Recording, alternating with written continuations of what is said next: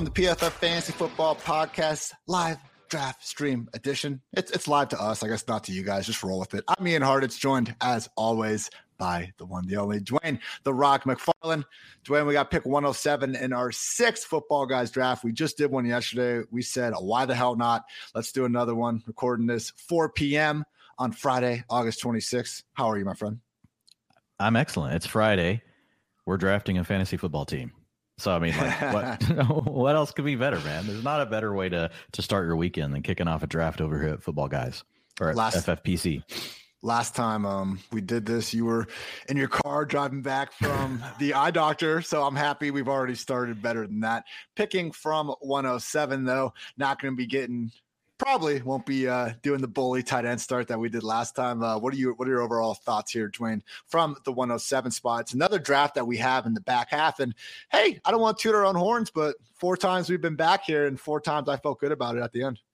Yeah, um, and really, I consider this middle position, so I like it. Like we can basically read the board, we can take value, we don't have to force anything. Um, like if you told me I get to draft from one position all year in any year, right? I don't, I don't have to think about you know, hey, this year it's better to be here, here, here. In general, like I'm going to pick the middle. You know, that's just the way yeah. it is. I do wish we were picking four right now, though, because Christian McCaffrey. Oh, I wish we were picking five because what? Christian McCaffrey's still on the board. This is like maybe this draft is filled with like literal people who really won't draft Christian McCaffrey. Do we just will let let him fall all the way down to like round fifteen or so? This is great. That's how it works. I'm pretty sure, just based on the uh based on the old Austin Ekeler. We are one pick away from. I'm not even going to say his name again. No, I mean this. It's he, impossible. He yeah, yeah. Come on, went. Christian McCaffrey at 106. Yeah, come on, people. Come on. What, why, are you even, why, why, are you, why are you even playing? It's it's too risky to gamble your money on a game like fantasy football. Uh, why are you even playing fantasy football? All right, what do we want to do here, Ian? I, I, we've we've got Dalvin Cook. Um, we don't have any Dalvin Cook. Um, I, I do love Dalvin. Um, we could go Diggs. We could go Kelce. I, am kind of thinking we haven't. We don't have Dalvin yet. So, what are your thoughts there? Isn't Kelce probably the best pick in premium? Our tier one. I just love that we can get Pitts coming back, to be honest. That's true. I like getting Dalvin Cook here and leaving ourselves open for something good coming back. We get Barkley, we get Pitts, we Let's get you know, CeeDee. I'm cool with Dalvin. Okay, and we do have a share of Kelce already. We got him once, so I don't have a. I believe Dalvin's my RB six or seven, but I have him in one tier. Unlike you, I have it Dalvin. I honestly Ekeler, Dalvin, Henry, Najee, Fournette. I'm cool with any of them there. Yeah, so, I, know, I, mean, yeah, Fournette goes so much later. yeah, yeah. When I just I just updated my ranks, I saw you did yours too, like 30 minutes before I sent mine in. Um, and Let's like about it. Fournette's ADP, man, coming down a little bit, like is part of what just made me move him down some because people can still get him. You can get him at the end of the second round. So I just didn't want people to be drafting and be like, oh, I got to take Fournette, you know, right here at the end of the yeah. first round. You know, so it's it's the tricky game we play uh, with rankings. You know, I mean, ultimately, there's a lot of factors that drive it, but ADP is an anchor to it, and we want people to. We know a lot of times people are just looking at a list and drafting, so you know, it has to be part of the equation. And we are when we're in the midst of general conversation, usually just referring to full point PPR. Just want to throw that one out there. Had a lovely little link to our PFF Plus draft guide, which y'all can get mine and Dwain's updated rankings at your fingertips. We try to help you with your draft along the way with our fantastic draft strategy mode. But uh, yeah, just had someone because I think I got asked if I Mixon or Aaron Jones in half PPR. And I had a uh, Jones one spot, uh, or no, I mixed him one spot ahead, and then I got quickly sent my own quote from this podcast saying that was the opposite, and it is the opposite in PPR. So again, all these questions that you have that I will take the time to try to answer, you know, occasionally as well. You can get them again at your fingertips with the new PFF Plus feature and the lovely PFF app. Dwain, we are almost through round one. Travis Kelce still on the board. Almost certainly won't get back to us, but who knows? Maybe that's, uh, that's, good. If he's sitting there, if if we can, the longer he stays on the board, right, the better for us because that means another one of the we get get a chance at Pitts or Andrews coming back. Yeah, that works for me. No concerns at all. Did have quite the run, running back stretch there. Ekeler, McCaffrey, Cook, Henry, Najee, one after another. I did go ahead and I, I just did it, Dwain. I moved up Alvin Kamara to 13th overall, one spot ahead of Travis Kelce. I want him. I, I want him on the squad in the second round. Let's make that obvious. Okay. No, I love I love Kamara. I've got him at eleven overall. You know. Oh, okay. I mean, so I've, I've got him. I've got I've got him with Swift, Aaron Jones, and with Javonte, all right there. He just no. Uh, you got Jesus. running among running backs. You mean? yeah, yeah. That's I'm- in, yeah. Yeah, I have him 13th player overall now. I think he. Yeah, that's realistically, man. I have him. I have him seventeen overall, so we're still close. Yeah. As soon as you said it, he went off the board. It's it's happened like it's uncanny. It's uncanny these last two. Like your your ability just to hey, who's who's actually who's who's twelve taking here, Ian? What speaking into existence? Like who, say, who do we not want?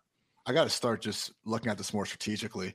Uh, you know, uh, let's see. A little early for uh, someone like Jalen Waddle, but I wouldn't. I- Uh, I wouldn't mind seeing it. I think they need. I think they need Joe Mixon. Like that's reasonable. the entire podcast just turns into us trying to reverse jinx ourselves every single pick. So, you, Dwain, you said you already had your home league drafts, right? Mine are next weekend. Do you think most people do it this weekend or next weekend? Um, I think it's mostly this weekend. It, this is the biggest weekend, I believe, for home leagues, and, and and next weekend too. And then I would say the weekend that we had last weekend is probably third. Gotcha.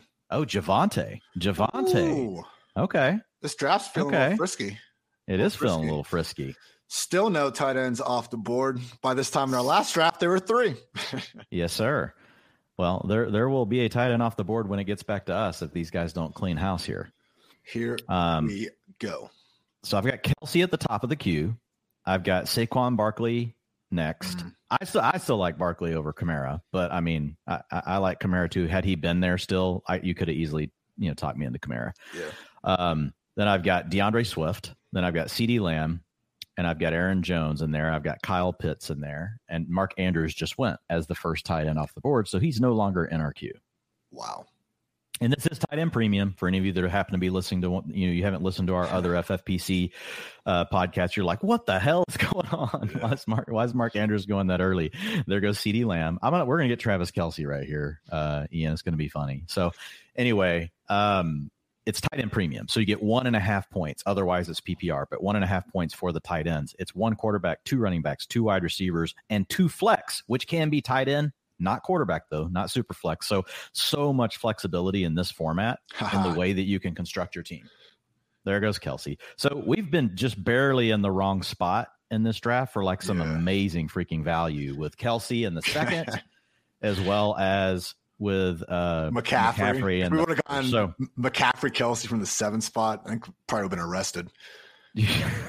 All right. I'm just really hoping that we get I love Barkley, man. I, I I'm really hoping I've that been we wanting get Debo here. I've been wanting Barkley so bad. just there goes just Pitts. Debo. Oh, there we go. Great. Saquon. so it yeah. makes it easy. Yeah. Saquon. I was trying to reverse jinx it with Debo, but we got Kyle Pitts, so it, it kind of worked. Yep. So Kyle Pitts gone, and we get which Pitts was our backup plan, I think, Yeah. or or was it Swift?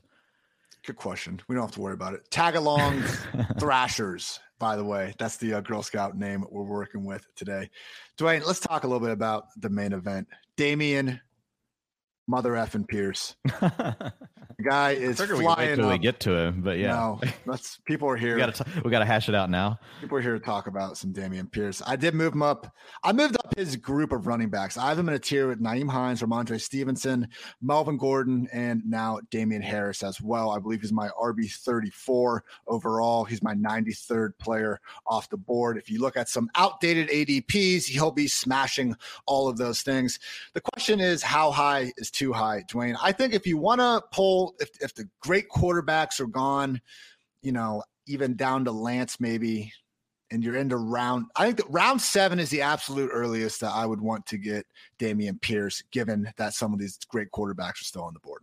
I don't want to ruin that strategy over a Texans potential committee rookie running back that is still, you know, I, I love your Lazard and MVS comp groups, but let's make sure we're not ignoring the fact that he's trying to be the sixth running back in the last decade to be day three or undrafted and post top 24 production. This is not a given. Round seven, round six, what are you feeling?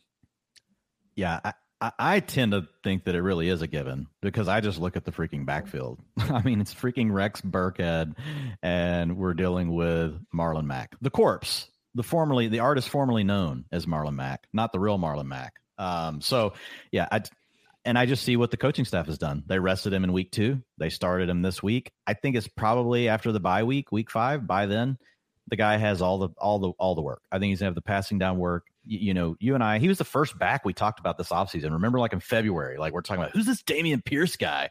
Like he had the highest PFF grade of all the backs coming in this class.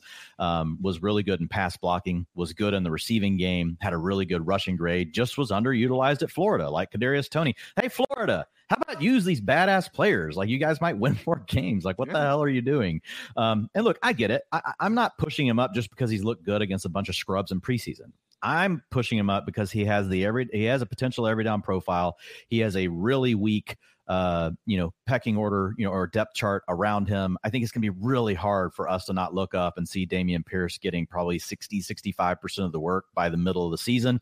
And if he's on a team like the Texans that are losing all the time, like I just think he's going to catch a lot of passes. So I think the the danger is if Rex Burkhead somehow stays healthy and they never give him that role. But Burkhead's 32, man, and he's been injury prone.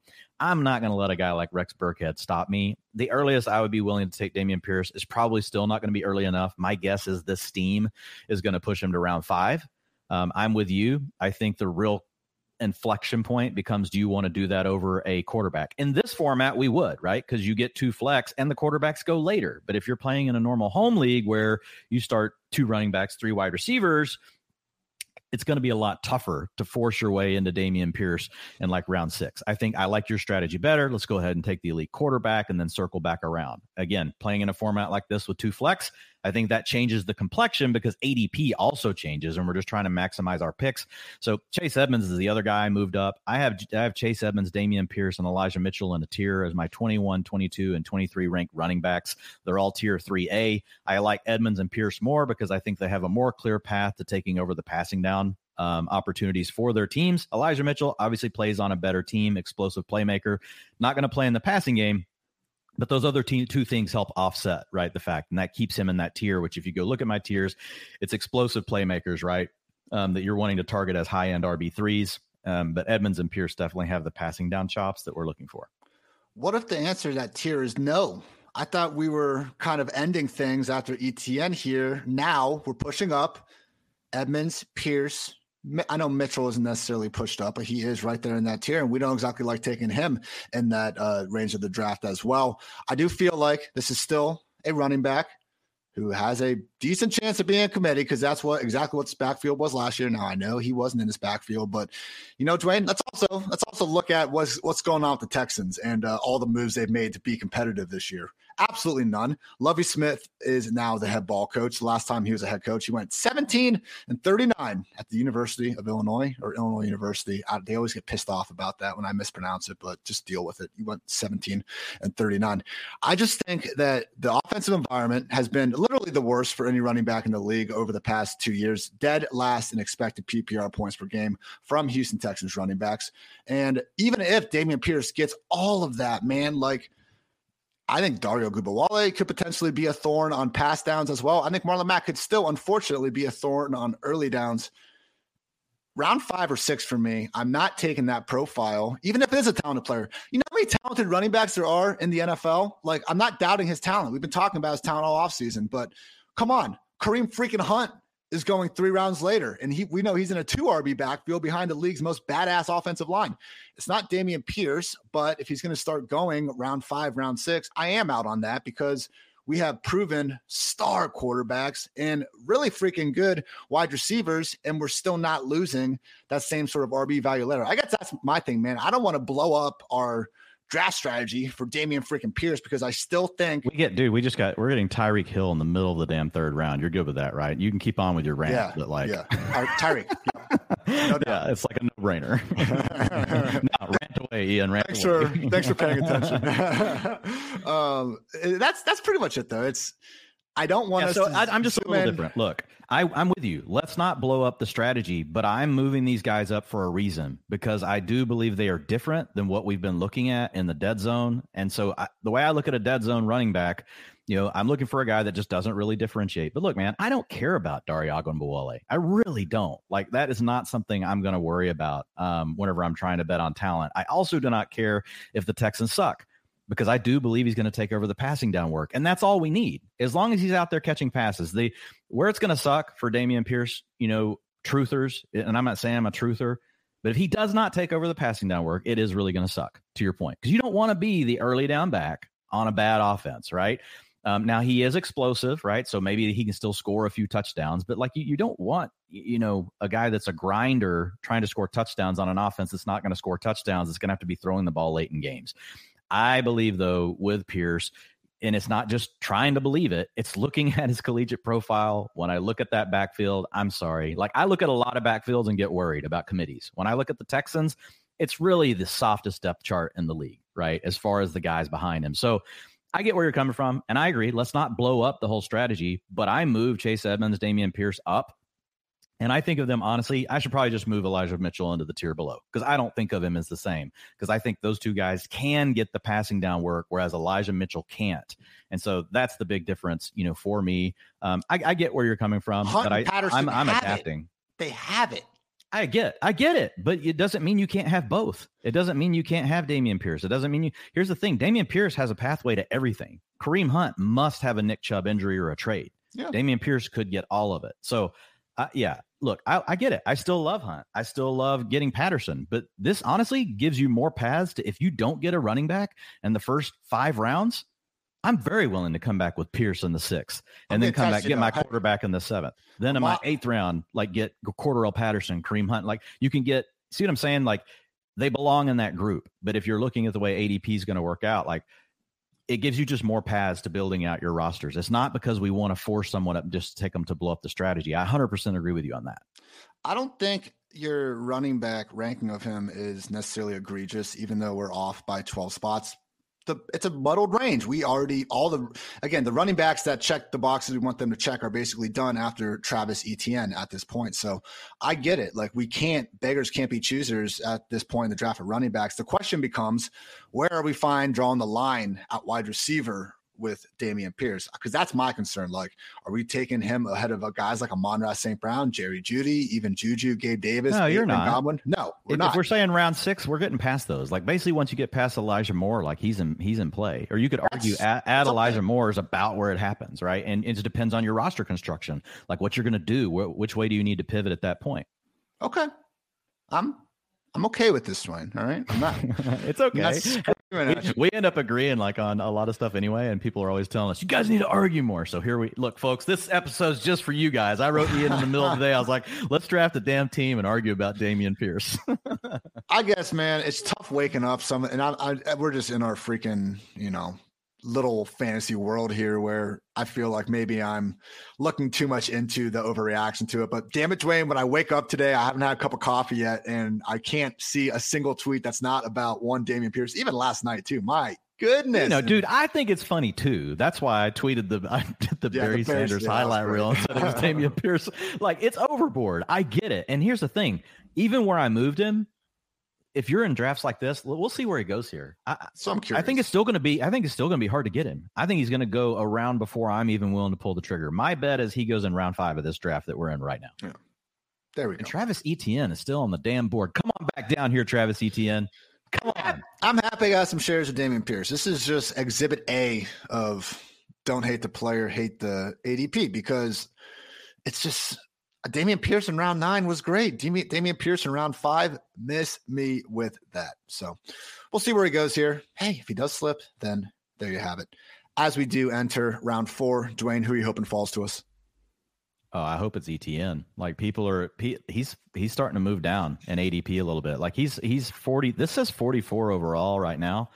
Um, I don't know. Like I was just looking at Mojo earlier, and it looked like it was still at the end of the third round. But I don't know how how often they update it here on the site. I'm assuming like daily. It seems like ETN's starting to get the. Oh, there he goes. My fault for even asking you. It's okay. Uh, are getting people are getting worried. And here's the thing: people are hearing James Robinson's going to be ready, so they're moving him down. The thing is, we were ranking him as a third round player thinking James Robinson was going to get half the work anyway, right? So I think people are double counting the negative against Travis Etienne, which is good. Like that, yeah. honestly, that makes it good for us. All right, so far, on. so, so far, we, don't say any, don't say anything. Shut your mouth. Right, Damn it! You thought it. You thought I it. Think, I did think it. So we can go ahead and take Kittle here if we want to go ahead and get a tight end. Um, I, I, I know you. I know you don't like Breece Hall. I want Kittle. Okay, let's do it. Boom. Kittle round four, still going after Waller, man. Like this is this is what I want. George Kittle. Usually we're taking him round five in um non tight end premium. So this isn't even that much of an overpay to begin with. And you just live with it. Look, you're going to have some ups and downs with Kittle, but you want access. Uh, uh, look, when it comes to tight ends, folks, yes, your low end tight ends can just be guys that are in enough routes to catch enough balls, unless their name's Tyler Higbee. We always have to make that caveat. Now, there was that one little stretch where Tyler, Tyler Higbee was actually a badass for like five games in, into 2018. But moving on from that, setting it aside, like looking at, you know, a guy like Kittle it's all about that talent, man. It's it's it, all the things we look at: the PFF receiving grade, the yards per route run, the targets per route run. Like the dude is just an absolute beast. And there's he only a couple of those, bro. He has a couple of those games every year where they actually feed him 12 or 15 targets, and I just think to myself, like, ah, how could anyone ever stop this guy? Like even during any given week, it's like Kyle Shanahan's really the only one that can contain George Kittle. Yeah, yeah. And man, Amon-Ra is like really moving up boards now. Like he goes in the fourth round of every draft. I was so spoiled with fifth round Amon-Ra St. Brown, man. Oh, like, oh, God, that that was dude, we were getting him in the sixth round when we first started drafting. So so so far through four rounds, we got two pretty damn good looking running backs in Dalvin Cook and Saquon Barkley. Wide receiver Tyreek Hill followed us in the third round. That's looking like our best value so far. And George Kittle. I mean, dude, Tyreek, well, I, I haven't ranked wide receiver seven. We basically got an upside wide receiver one in round three. We got a consensus top five tight end already and tight end premium, pretty important, and two workhorse running backs in Dalvin Cook and Saquon Barkley. It's a great day to be great, Dwain. Yeah, dude. I'm dude, the, the Tyreek Hill thing, like getting him in the middle of the third, like I'm like all in. Barkley in the middle of the second, that does not happen that often you know, we were one pick away from having a CMC Barkley Tyreek Hill start. I guarantee freaking you that has not happened. I guarantee you that has not no, happened. No way. Drafts. So we we've had some pretty good fortune, honestly, in a lot of our drafts where we've we've actually got some very unique starts that people don't see. And you'll notice when we post our boards, a lot of these guys that draft a ton of teams, you'll notice them in our comments. They're like, "What the f?" Like, and I mean, look, sometimes you just get lucky. Um, you know, I mean, you got to still work the boards. We're going to be in plenty of drafts where we won't get. We've had a couple already where we didn't have a lot of values, but when they come to you, that's why you got to be prepared to pounce on them, folks. Because also remember, in these big tournaments like this, you're not just trying to win your league.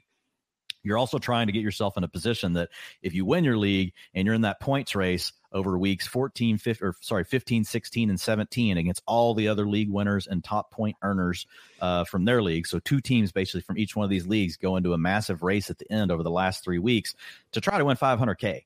And so having unique lineups still matters. Um, you know, so you got to think about those things um, as you're drafting just getting sweaty palms just thinking about the sweat that we could be in this time in like 13 14 oh, weeks. dude, it's, it's, awesome man. Or, or, or, we won't be or we won't be. I mean guess what? We won't talk about it. So that's just the way things we will. like that. Yeah. we will. We're gonna have some teams there. we'll, we, we'll have some teams there. It's just a matter of how many. Hell to the yeah.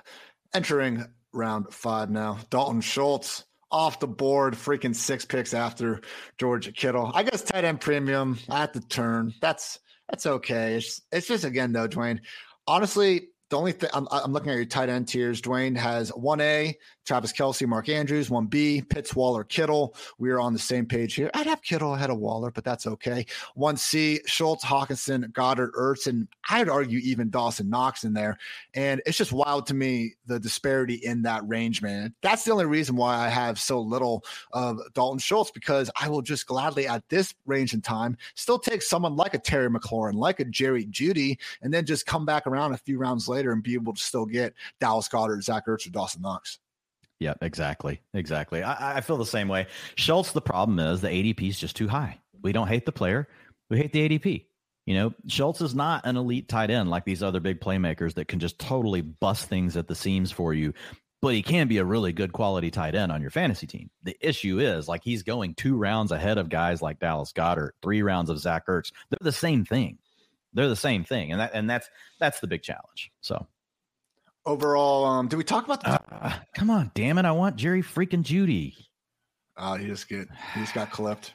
Yeah, an auto pick. Oh, to a guy that has five receivers. Not that there's anything wrong with that. Not that there's anything wrong with that. But when two of them are autos, like, come on, man. You're here, draft your team. I'm not saying anything, but damn it, there he goes. I really wanted him, especially oh. for you. Oh. I know you love him. Terry, mother F and McLaurin. That's There's okay. Godwin. Okay, so I think we just go ahead and is it Michael Thomas time right here? Hmm. I think we go receiver.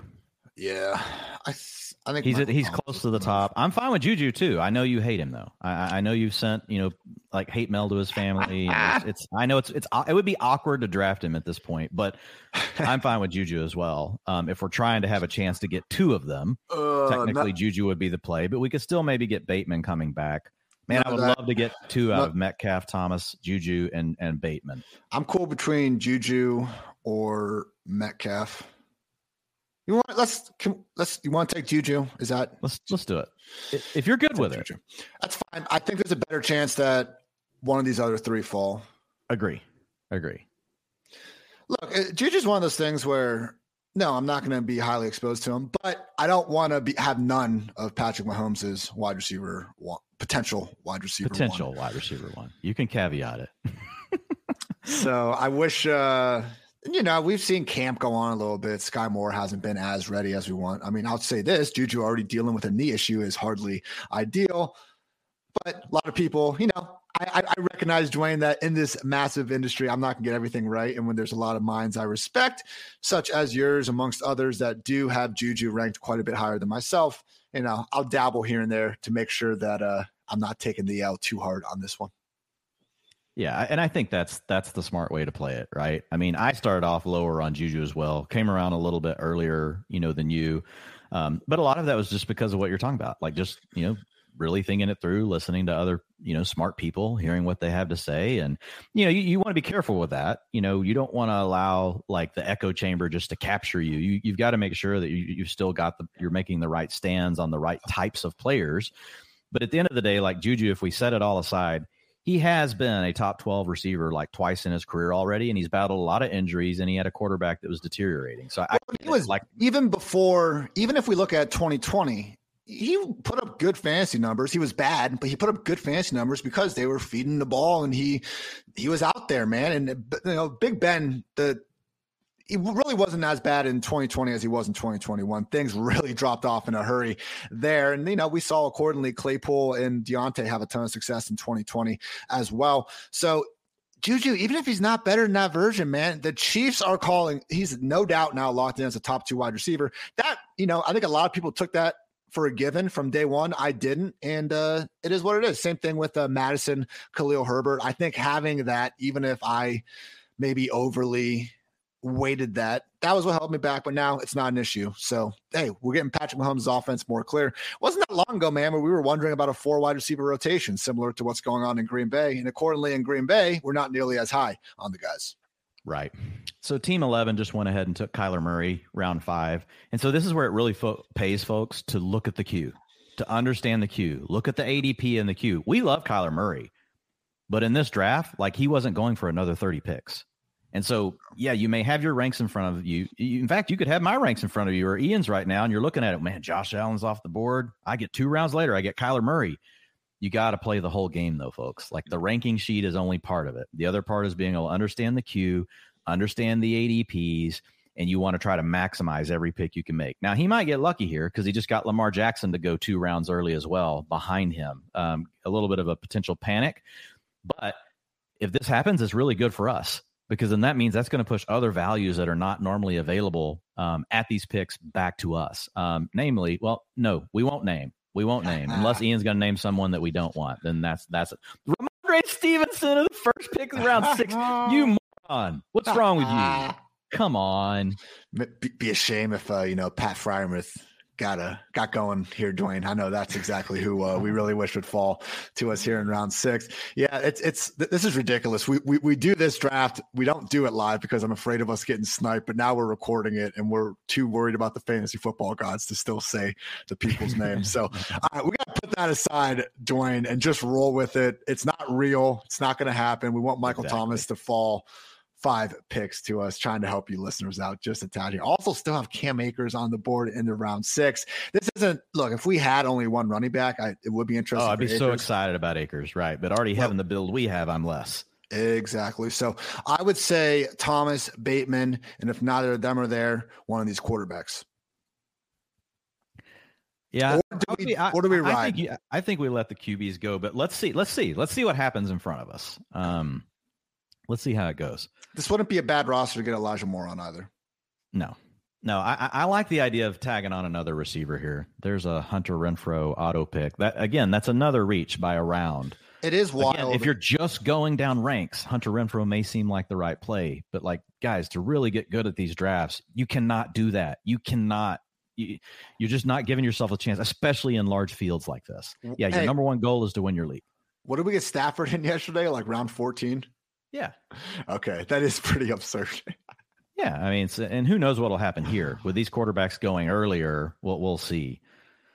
Still, though, we don't have to we could potentially no. punt it until like 10 well, and we're in the middle we're in the middle as well so when we let it go most likely we still get one to come back well dang it they're shooting all around the battleship now taking Rashod Bateman oh, Bateman oh, we don't That's have kind of the backup plan we're shooting all around the battleship uh, uh, Michael no. Thomas battleship sunk your, your, your screen's like refreshing like briefly before mine so I just hear you oh, groan and I'm like who's about to come off the board Okay.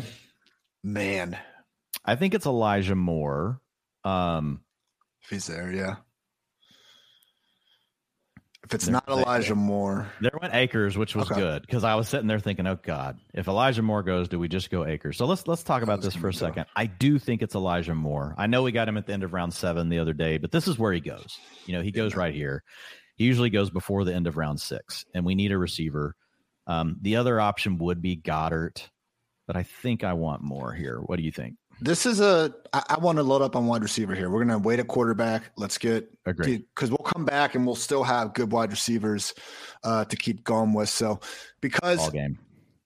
I'm fine with Juju in a lineup like this, where we're going to have a lot of shots at wide receiver, you know, wide receiver three types. I think have a upside for a lot more. So if we had gotten a Jefferson or a Chase or something in round one instead, and Akers was also gone, I probably would have pushed for a quarterback there, but I'm happy to have more bolts in the chamber there at receiver.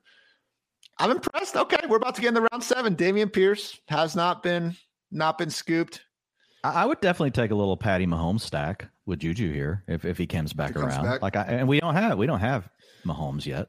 I was thinking that, that, I was thinking that this pick, honestly, if uh if Elijah Moore had gone. Had gone. Yeah. yeah. yeah. you could have talked me into that one for sure. There goes Lazard. Let me scroll down to the bottom of my list. We could always get a uh, little Trey Lance, little Trey Lance Kittle going later. I know we don't need the stack, but there goes Chase Edmonds, round six. He's just a round six pick now. Okay, that's what we needed to know. But Dameon Pierce is still on the board, so interesting. Over under twelve carries a game for Chase Edmonds. 12 i think he'll be I, I, think he'll be between 12 and 15 and i think he's going to catch four to five balls a game. Yep that's the that's the hope. It's just going to be gross if we open up that week one utilization and it's like 50% chase 30% Mostert 20% sony or something like that. That's the yeah, the, the, the, other thing is like and i agree but the, just all the reports like the dude looks great like, and he fits the style that they want. Like what McDaniels wants, he wants that guy like Elijah Mitchell that can just freaking pop the big runs. So, uh, look, I I think he has a chance though to to get like up to half of the rushing work and all of the passing down downs. But it's I just love him also because there's so many outs, Ian, like as the season goes, right? Sure. I mean, depending on the game scripts, the way those things work out, depending on what happens, you know, how his teammates are performing. I just feel like there's again explosive playmakers that catch passes. Like um and I'm really loving what I'm hearing about this offense. You're not wrong. I just wish uh, he wasn't going RB twenty four. I wish he I wish he was still in our Kareem Hunt CPAT tier, man. But Okay. I agree, but th- I think there's a good reason why he's moved up. I, I, think he's the one out of all those that if I had to say, okay, could just literally take over and be like the main man on his team, it's probably him. So there goes Herbert. Dang it. Okay, that's okay. Herbert can go. I wanted Herbert to stay on the board just a little longer to keep that Mahomes temptation from going. Elijah Mitchell off the board. A, a, freaking like 70 yard house call for Raheem Mostert in the first five minutes of week one. That, oh, that, that, could happen. Raheem Mostert, dude, when he's healthy, like uh, oh, I know, Dwain. He can house my, it, man. all my uh, income I earned in 2021 those. uh, all right, Elijah Mitchell off the board, RB 25. Round seven, still hoping that these quarterbacks fall. Patrick Mahomes, Jalen Hurts, Trey Lance, still very much on the board. This would be great, man. We talk about loving round six quarterback, but round seven quarterback, same guys. That's what we live for. Yeah, Skyy Moore goes off the board there. Take him. I mean, maybe Sky yeah. Moore is just a. I, I move Sky baller, But... Like, I, I, it, maybe, but round seven's too much, guys. It's oh, just too much. Too much. And, and, and, we've we we, you know, we had him pushed up there for a little bit, but I, I, think you know, round nine, round nine, I'm all I'm I'm fine. Go ahead and get get your Skyy Moore shares. Not doing it in round seven. Dwain has Allen Lazard and MVS in the same tier, 55 and 56. They're the same profile, man. Like guys that have never done oh anything, oh like going goodness. into year five, have already played with good quarterbacks, but we just think pixie dust, they're going to be good now. Just look, it could happen. Like, I get it. I, I know they play with good quarterbacks, but like, it's not enough to make me rank them high just because maybe, like, they're going to be outliers if they hit. I mean, that's just it is what did you um did you see you know my life's gonna really suck if Allen Lazard goes off like my my life like I, I made yeah it could be over my life hey, may be over. Did you see the uh, Patriots training camp reception leaderboard? I yeah, I don't I don't know. I didn't. I don't watch anything like that. What, who is it? No, Johnny it's Smith or something. No, it's Jakobi Meyers by freaking sixteen. Oh, yeah, well, not surprised. Courtesy of Mark Daniels, uh, Mac Jones' top reception leaders this summer. Yeah, not just total receptions, Mac Jones specifically. Jakobi Meyers, 41. Jonnu Smith, 25. Agholor, 23. Parker, 23. Henry, 22. Rhamondre Stevenson, 19. Do You see that, Dwain? Number Dang one in receptions. Now, you know, Damien Harris has 18 and Ty Montgomery has 16, but Rhamondre Stevenson's number one, Dwain. He's got 19. There goes Pierce and Mahomes. So it's it's this is easy though. Jalen, right? Oh, hell yeah. Jalen Hurts. Jalen or DeAndre Hopkins? Jalen Hurts. That could be another Jalen. Um, oh, okay. Fuck. I just nearly clicked yes on Jalen, so I'm waiting. I had it clicked and I pulled my mouse off of it. Do you think Lance gets back to us? I think he will, but I still don't mind just go ahead and grabbing Jalen here. Like I, I, think there's still a difference ah. between the two. Bro, if we had Hopkins on this team, though, all of a sudden our wide receivers, like I'm feeling really good about. Him. Let's them. do it. Let's go, Let's DeAndre. do it, man.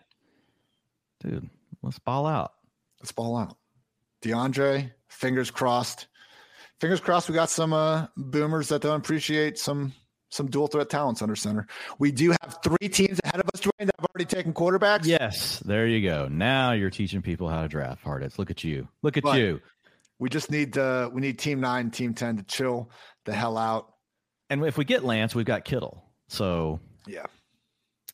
Neither, let's see.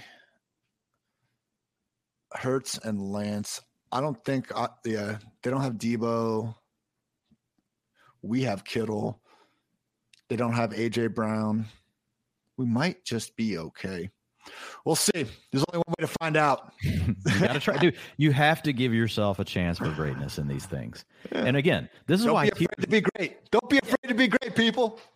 And but your thought process is right. The tier says we have Hurts and Lance right? And so, uh, I mean, we just want one of them. And so, knowing that there's only two guys to the right of us that don't have a quarterback, most likely both of them are not going to take one. We could be wrong, like it could go wrong, but we've been pretty good at calling these things so far in these drafts. How many times have we looked at the board, read it, and said, okay, here's the decision we're making, and it worked out? Like, I would say probably 60, 70% of the time, you know, mm-hmm. and, and look, it may end up being more of a coin flip, like as we go on and as we do more drafts, but at the end of the day, you have to give yourself a chance. We've done five drafts, and the only one that I thought I thought draft four at the tight end position when we just really didn't get one and we had to just throw some darts out. Like that's the only draft I think yeah. a position group that we just didn't really one. read right.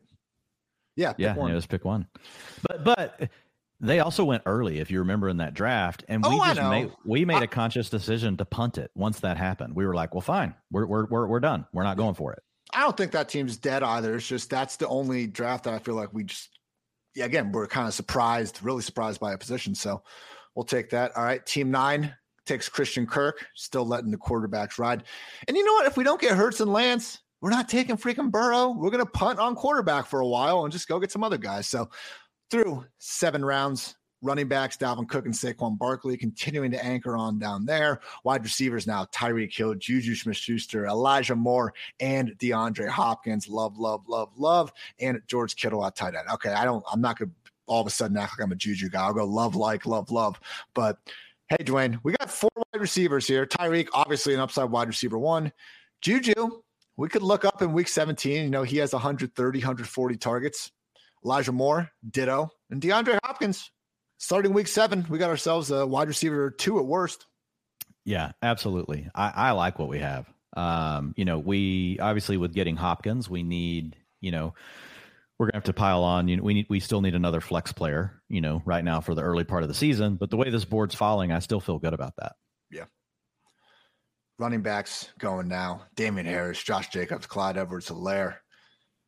I guess this is a better spot for him to go. I mean, you know, these guys could have gone round five, you know, depending on certain draft. Not so much Damien Harris. I think this is a little early for him these days.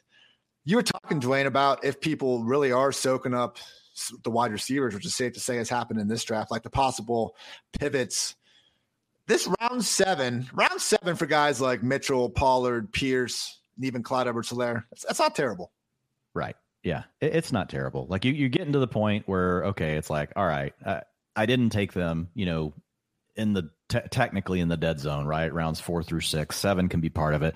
And I think of dead zone more as like the profile you're trying to avoid. It just so yeah. happens that they get drafted in these rounds. I think it's so funny. Like I love ADP, but some of the stuff researching historical ADP and strictly using that to say, well, you shouldn't take a receiver in round five because they sucked. I'm like, well, let's go look at the receivers that went in round five yeah. in those years. Come on, people. Like, let's like, come on. It's good I, context. It's good. I context. agree. I agree. The dead zone is partly about the running backs profile. I also think it's a reflection on the other positional values in those rounds. Yes, like that's the thing. It is. Round, Agree. Round, yeah, and that's that's why I kind of consider the four through six because at four you're almost always getting the leftover wide receiver two value. That's always going to fall there because we have too big of a tier. So this is really like when the draft, if we could just really write out how a draft will kind of go, at least this beginning, uh, it really has been this sort of build or the teams that I'm happiest with. You know, you're able to get the falling wide receiver value, but then in rounds four through six,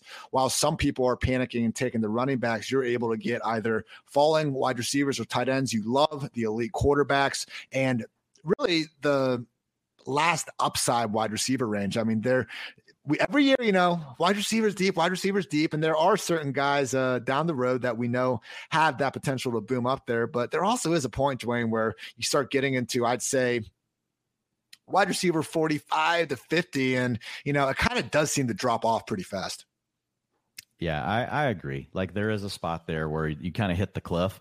Yeah. I would say it's basically once you honestly, when you get past DeAndre Hopkins, you got a lot of questions, but there's still some guys we like, right? You could grab Drake London. You could still grab Christian Lurk, Kirk. You could grab Kadarius Toney. Yeah, it's fine. I saw it. it hurts went, right. but it's okay. Um, so there's still some guys you could like, um, and some of those are going to definitely hit. But I think especially, you know, once you get past that kind of tier, Ooh, to me it go. gets pretty scary. They went Sanders. I think Lance is going to be there. Yeah, unless, he'll be there. Unless Quadzilla pairs up Josh freaking Allen with Trey, Trey Lance. I just give up. I give up. Yeah, I mean, the other option here is you kick Trey Lance down one more round. Oh. Um, because look where he is in the queue. Like he's still what I'm he's, looking. he's he's pretty far down there in the queue. Um who who are you looking at though? That's the Kareem Hunt. Well, I was looking at Kadarius Toney. I was looking at Drake London. Technically, Amari Cooper's on the board. I don't really want him though. But this is late for Amari. I mean, we're freaking round eight. I it mean, really is. I'm feeling we got four wide receivers. I know, but Hopkins going to miss the first six weeks. You're right. Um, this is our last chance to get a running back. We're going to feel really good about, though.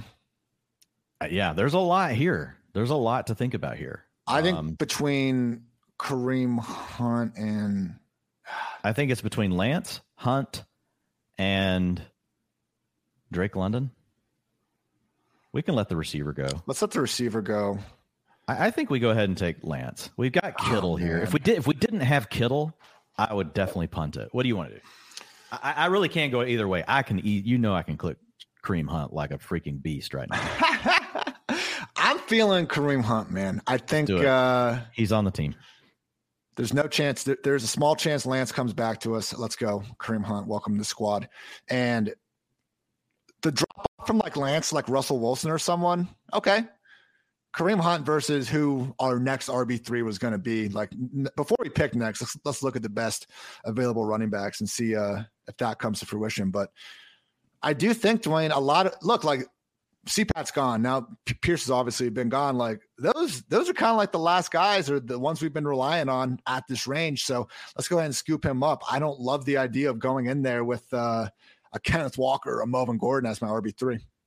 Yeah, and uh, well, the other part about Hunt is uh, we can flex him, you know, for the DeAndre Hopkins spot, yep. right? So I think it's fine. Um, and and this is what we want to see. Now that we took it, there goes Singletary. Um, Joe Burrow, we didn't necessarily want to see him go off the board. Um, so that that really that might hurt the Trey Lance odds, but that's okay. I, I still like Russell Wilson. Yeah. Um, so I'm going to put Wilson over in our queue. I'll throw Brady over there too. I'm cool with all these guys. And if we need yeah, me to too. go down a tier, then then so be it. We can look to get uh get our well, upside you know, later we, with we, Justin Fields. We just missed him by one yesterday. And a guy I've been thinking about, Ian, just to start the season, right? It may not work out and he may get benched, but like Mariota is like really starting to grow on me. Like if you just had to in a pinch in a league like this where you can just release him, right? Yeah. You might use him for three or four weeks, gives you the rushing upside. I think there's a lot of creative things you can do. We, you know, even if we wanted a little exposure to Tua to go with Tyreek Hill if we had to wait, I th- I'm with you. I think there's options. We'll see if Lance slides back. Remember, yesterday we saw the person basically drafting where we are get Lance to come all the way back. Um, from but they were in pick ten. Yeah. We're at pick seven now, so we'll see what happens. Round eight running backs after Kareem Hunt, Devin Singletary, Rashaad Penny. Best available on Dwain's board is now Brian Robinson. I think I'm already proved right. Uh, come on. Well, look at these running backs. Kareem Hunt was a massive yeah. teardrop. Yeah. I agree. I agree. I, I, got James Cook and Robinson over in the queue, though. Hell yeah. Round eight. There goes Kareem Knox. What a time to be alive. Dawson Knox, tight end 12, man. He should not be going. Pat Freiermuth should not be going two tight end spots ahead of Dawson Knox. Come on. I have them. I have them close, but I, I mean, look, I agree. Like, there's no arguing with the upside of one offense versus the other. Yeah. I mean, it's the freaking, it's the Bills. You know, nobody needs to say anything else. It's it's the Bills. It is. Uh, it is interesting with Josh Allen. We uh developing um one of our PFF fantasy tools, and one of the ways we're reflecting a player's talent is looking at their PFF grades from the last season. And obviously, for certain players that we know are really talented, it's concerning when you don't see the tool representing what you're trying to do. And so when we saw Josh Allen's talent, not exact, not exactly, you know, bursting out of the seams, we're like, what the hell is this? But he look fantasy QB one during the regular season. He, the way he plays football, like Dwain, we were previewing the Bills. We were just like, I, literally couldn't come up with a scenario where Josh Allen really busts. Like even if the Bills are bad, he's going to be running around and throwing the ball 800 freaking times.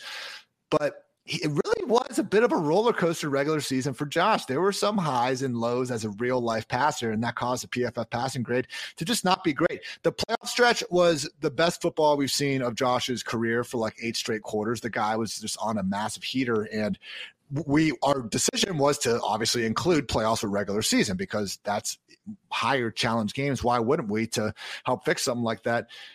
Dwain, I mean, there's no, there's, ah, there's no real concern with uh, Josh Allen that much in fantasy land. Yeah, I don't know. I just I'd say that. So it was, it was a good example. Uh, it, was, it, was, a good example of uh, regular season and playoffs. You know, helping uh, give you the whole picture. So good job by us. Good job. Good job, Ian What are you thinking uh, here? Um, you know, a lot just dried up right there. Yeah, not great. Um, with, with with London, Toney, London, Lance, all guys that we had in our queue went. We've got three picks until us. I still feel good about the Kareem Hunt um, selection. I could go running back again here. I could go James Cook. I could go Brian Robinson. I could go Olave. Um, I'm liking I could go. That's the name that sticks out to me. And I think we let if it gets to us and Russell Wilson and Tom Brady are both still available, I say we let quarterback go by because there's only one team that doesn't have a quarterback yet. Agreed. There goes Antonio Gibson. Good riddance. Take him. Olave is the one that sticks out to me here. I'm fine getting a running back on the next go round potentially, but I think this is a little early. I don't. We already have enough James Cook. I think. So there goes Robinson. Like you're some of these running backs in the next tier are just the ones. There goes Robert Woods. So let's go Olave, right? Yeah, we're on. A, yeah, hell yeah. Done. I love getting him. We we don't. I don't think we have him actually. As much as you love him, we I don't think we have him on a squad only, yet together. I only have him in best ball. Yeah, this is great. So wide receiver forty six. Sign me up there. Chris Olave, welcome to the squad. And not next round, but the on the next comeback, Dwain, maybe round uh, eleven, we can look at the at the tried and true Rondale Moore for the DeAndre Hopkins suspension method. Oh yeah, gotta go ahead and look at that. Just go ahead and just move him over there so I don't forget him. Love that. Okay, so ideally, with only one team not having a quarterback that is now drafting and going back around the turn, we should get Russ or Brady coming back. Fingers and we crossed, can, and we can feel good about it. Uh, yeah, yeah. around ten, I'll take that. Yeah, we we should so, be able to do that. So uh, then the trade off that we basically made because round eight we were looking at Trey Lance.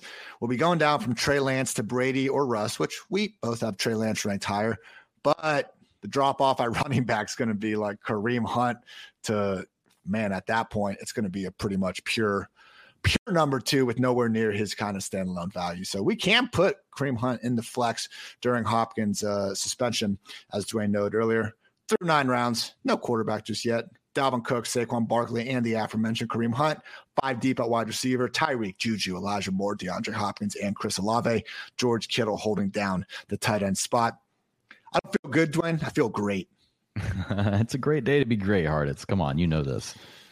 Michael Gallup, 47th. Ooh. Yeah. That's that's that's definitely the highest I've seen Gallup go. But I was kind of wondering when this would happen, just because the news now that he's well, he's not on the pup. Yeah. Doesn't mean he's going to play week one, but at least it seems like there's a shot, right? That he could be ready by week two or three. Um, mm-hmm. You never know with the Cowboys. Jerry's so damn optimistic. Like he, Rondale Moore in round nine. Have not seen that literally ever, ever. Whoa. Is this live accidentally? I don't know. I don't know. Damn. And there, and there goes, goes Cook. Cook. Oh, of course. It's okay. Like, look, it, we've when it's gotten to us there's been you know each time like quite a bit we like but a lot of it has all been at the top of the queue as well so it's not really a surprise when they all go no worries as long as we get our uh as long as we get our quarterback coming back to us i mean it was gonna have, that was gonna be tough to get rondale at that point just a thought yeah if it comes back to us and both quarterbacks are still there we can punt Whoa. it one more time because everybody to our left has one except for one one team wow I love this game. hey, man, we're, we're, playing freaking chess, not checkers. Oh my goodness. The court. I just love how you, you, just and I will say like I love drafting with you because you like to risk it. You you you get the fact that like and honestly the people I struggle to draft with the most are just hyper conservative and I still figure it out. It's fine. I can draft with anybody. But man, it's like cuz I I like to try to you know to you know we're not just trying to just do it to do it, right? You're reading the board and you're making calculated guesses on how things are going to play out, but you want to give yourself a chance, you know. And there's some people First that just, last. they won't, right? They just won't. Um, and you know, you and I have already navigated these waters before. Like we know what it's like. Like you know, once you get past Brady and Wilson, you know, and then Prescott goes, like people just are like they don't even care. They just let everything go. Dwain has has the uh, nationwide perception of last place fantasy football punishments and just the overall dishonor of finishing and last, even though it doesn't financially impact you. Has that caused a generation of fantasy football players to be too conservative? Here's my thesis paper on the matter. Seriously, uh, man, like.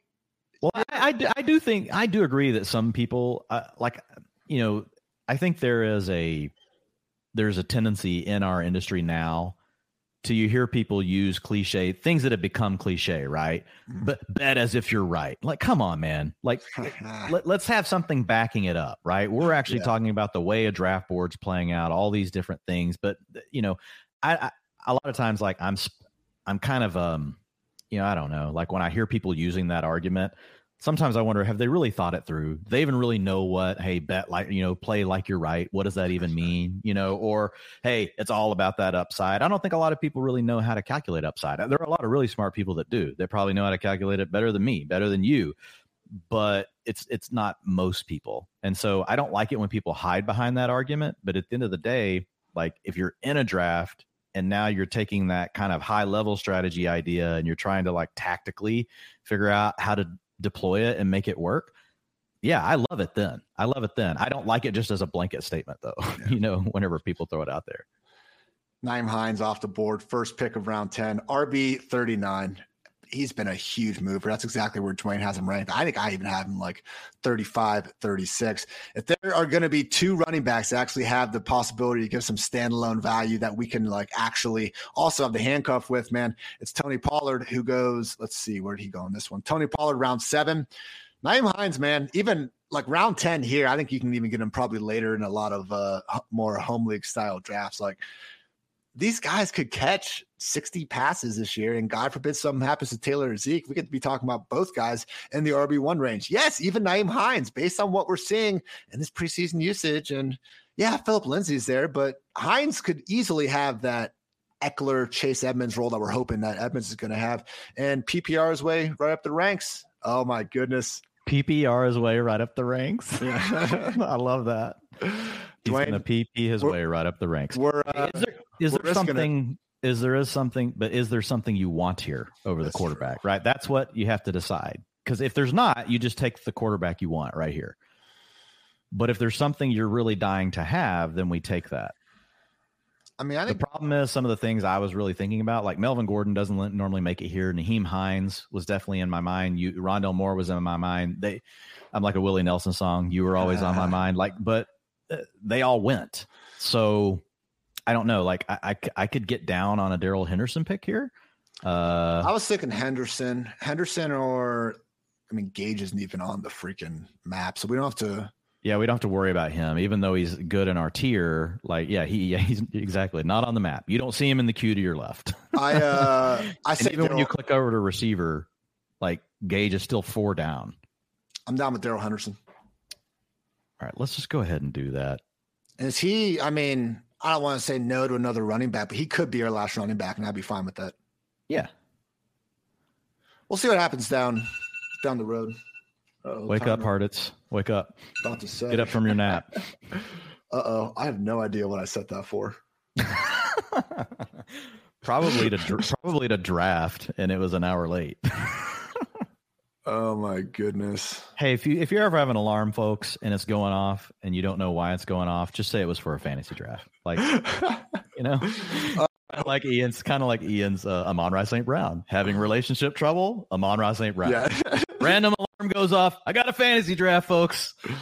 Oh my goodness. I hope it's not for like a radio call or something. I think I'm good. oh. uh, if it is, I'll just let you take over for a little bit, Dwain, or tell him to call me back at a later time. All good. We'll worry about that later. Kenneth Gainwell, RB 43. I will say, um, I'm about to try to do another DM run. Get all your get all your fantasy questions answered before uh before draft Saturday. But I had someone bring up that uh, Kenneth Gainwell, joined allegedly up to 215 pounds uh, this year. So hey, I, am not a I'm not a hater of running backs, you know, improving, becoming an every down back, and I guess I did call him more one dimensional. So his uses last year was one dimensional. I know a lot of the truthers out there believe he can be much more than that. So I'm prepared to be wrong on Kenneth Gainwell. We did see the cool targets per route run rates out there. It's it's more than anything. It's just. uh I think kind of what we've seen from Philly and the likelihood this is going to remain a committee. And if anything, man, like what does Kenneth Gainwell become if they actually like if Kareem Hunt goes there or something, like Gainwell's not going to find the field. Yeah. I, look, here's what I like about Gainwell, right? He did pop in some of the metrics we like. So I think there are things you and I both like about him. The problem is I don't even think he's the handcuff. I don't think he has the contingency value that people thinks he think that he has. I really think that Boston Scott is the actual handcuff. And so it's funny because like earlier I talk about Rex Burkhead, right? You know, and I'm like, I'm not worried about Rex Burkhead. Like if you look at Boston Scott over his career, he's actually and he's still younger, like he's actually still been good. And so, and look, back in the day, Burkhead was like a really good receiver uh, out of the backfield for you know the the Patriots, but like Boston Scott is a guy that I think is actually underrated. Um, and so who knows? Gainwell could still take that. Like he gets high leverage snaps. He's going to run the two minute offense. He gets carries inside the five, but the problem he's got to he's got to share those with Jalen Hurts. And we're also just assuming that he's going to have that same role. I don't know that we've necessarily really been told that he's going to have that same role this year. Um, and in the preseason, honestly, that's a really tough thing to discern. Like, as if a player is going to have the two minute offenses. A lot of teams do not use the two minute offense at all in the preseason, so yeah. you don't really know. Um, so I think it's a tough call. Uh, I'm fine. I think Gainwell, you know, where he goes, like I have him at the very bottom of the tier where we just took Darrell Henderson. I have him at 49. I have Darrell Henderson at 42. So technically it's fine. Like he goes in this range. I just, I think people are just a little bit overzealous in my in my opinion with they think that he's going to take over for Miles Sanders and, and, it, it could happen like he has outs for sure um, but I like him a little better in round 11 like than I do in round 10 I view him I view him like JD McKissic more or less hey we'll see what happens entering round 11 there, there are actually two teams between us Dwain that don't have a quarterback yet one's been autoing three times so there's a but even then man if that happens and we lose both Brady and Russ here, as unfortunate as it be, then if there's still a wide receiver we want, we can punt to the next tier. Dak Stafford, Rodgers, Carr, Cousins, like all five of those guys, I highly doubt are going to go between uh, our 11th and 12th round pick, and that's still fine enough value for any of them. Yeah, the the guy that's the guys that have been autoing though they they've been making their pick ahead. It's like they're ah, having oh, okay. to step away from their desk. It's like see they make Chase Samuel auto pick AJ Brown, Allen Robinson auto pick Jerry Jeudy, come back take Chase Edmonds, Brandon Fair Aiyuk. enough. Fair enough. But you know what? I did screw up. I, I thought that there was only one team. Doesn't matter. Let's go. All right, doesn't matter. You're right because somebody, the one of the teams that doesn't have a quarterback, just took another tight end. So we're good, but it's okay. And there goes Russ. So fingers crossed. Russ Wilson gone. Yep. The two teams between us have Mahomes and Burrow. They use a seventh and eighth round pick on them. There's no reason why they should take Tom Brady, but you know we'll what? see. I, will take Dak. you know, That's I'm fine. fine with Dak. I am, man. Losing Tyron, like we have seen yeah, you're, play you're right. really you're right. dip without these guys. You're right. Okay, we'll pass Dak. Well, he's in the same damn tier. We moved him down to that tier for a reason with, right, with so Stafford I, and Carr and Cousins. You know, he's got a little more rushing upside, but eh, not a lot. Like if Brady's not here, I'd be fine taking Gage or Boyd, honestly. Uh, yeah, I'm, I'm, hoping we get Brady and come back with Gage. me too. Me too. If but, you know, goes. if Brady goes, I'm fine with Treylon Burks. Like at this point, like people look, he's still a talented player. We're just taking talent at this point. It's been a don't be wrong, it's been a terrible training camp. All right, it doesn't matter. We're getting Tom Brady. Let's go. Good? Tom Brady around 11. Sign me up. Well, here's the one thing with Treylon. The question is, can he beat his outside receiver? And we're seeing that it's a little bit of a struggle. Is it impossible to scheme scheme him up some touches in the meantime? Like, what, what are we doing here a little bit? Like, it feels a little like the Mike. Yeah, the coaching thing. staff needs to figure this crap out. Like, come on, guys. Just trade it. You, I understand there's a contract there, but they essentially swapped out AJB with the hope that Treylon Burks was going to be your number one wide receiver? Can we have a plan instead of being like he can't he can't fit our scheme? Let's change the scheme around a little bit, man. So that's that's my only thing. If, if we just see Treylon Burks straight up on the bench, that doesn't make sense to me. Now, if it's like a Rondale Moore thing and they don't feel confident he can run the full route tree, and you know, Nick Westbrook, uh, uh is just a better overall fit, and it's unfortunate that Treylon Burks is playing, you know, forty percent of the snaps instead of eighty. Okay, I can wrap my mind around that, but it's going to be ridiculous, Dwain, if he's just like legitimately like the wide receiver five six out here. Come on. Yeah, send him back our way. I'll take him over even the the Bucks receivers. Like if he comes back, you know, I got him. I got he, Jahan Dotson, Julius, Julius, Julius Jones. Old, we were talking Cowboys. Julius Jones was awesome on a draw play. Any other kind of play that you asked him to run, uh, he sucked. Unless, uh, unless they were playing the Seahawks, but then the draws were getting like thirty a clip. Yes. Uh, Julio Jones, Jakobi Meyers, Isaiah McKenzie, Wan'Dale Robinson are all in the queue. Not that we have to take, like, that's too early. Like, McKenzie and Wan'Dale, one of them will come back. But, like, Burks, Dotson, Julio Gage, are all man. in the queue for me. Um, yeah, did Gage go? Or why do I not have him over here? Okay, there he is. My bad. Yeah, Gage should be actually This is madness Yeah. that he's still gone. Do you think the? I, I think think, people are reacting to to Gage. To be honest, yeah. Well, we got him in our last draft again. Okay, yeah, we can't draft Gage as a top 30, 36 receiver these days, but not that much. Is uh, Godwin's recovery is better than we thought. Okay, small bump. Julio, okay, small bump. Wide receiver 60, though. Yeah, exactly. I, again, he That's- had he was hitting metrics that we like as far as being a breakout receiver. His PFF receiving grade, his targets per route run, actually suggests that he could be a wide receiver too if you get him with the right quarterback. And so, fortunately, I think we have the right quarterback already on our roster. Yeah. So the- we would the love to pair community- Brady with, with Gage. the community basically told us, and also not having Gronk come back, that actually was a positive that really didn't even uh, kind of get incorporated in there. But you're telling me Russell Gage, based on the way we've been ranking him, is a top 36 receiver if one of Mike Evans, Chris Godwin, and Julio Jones are out of the picture?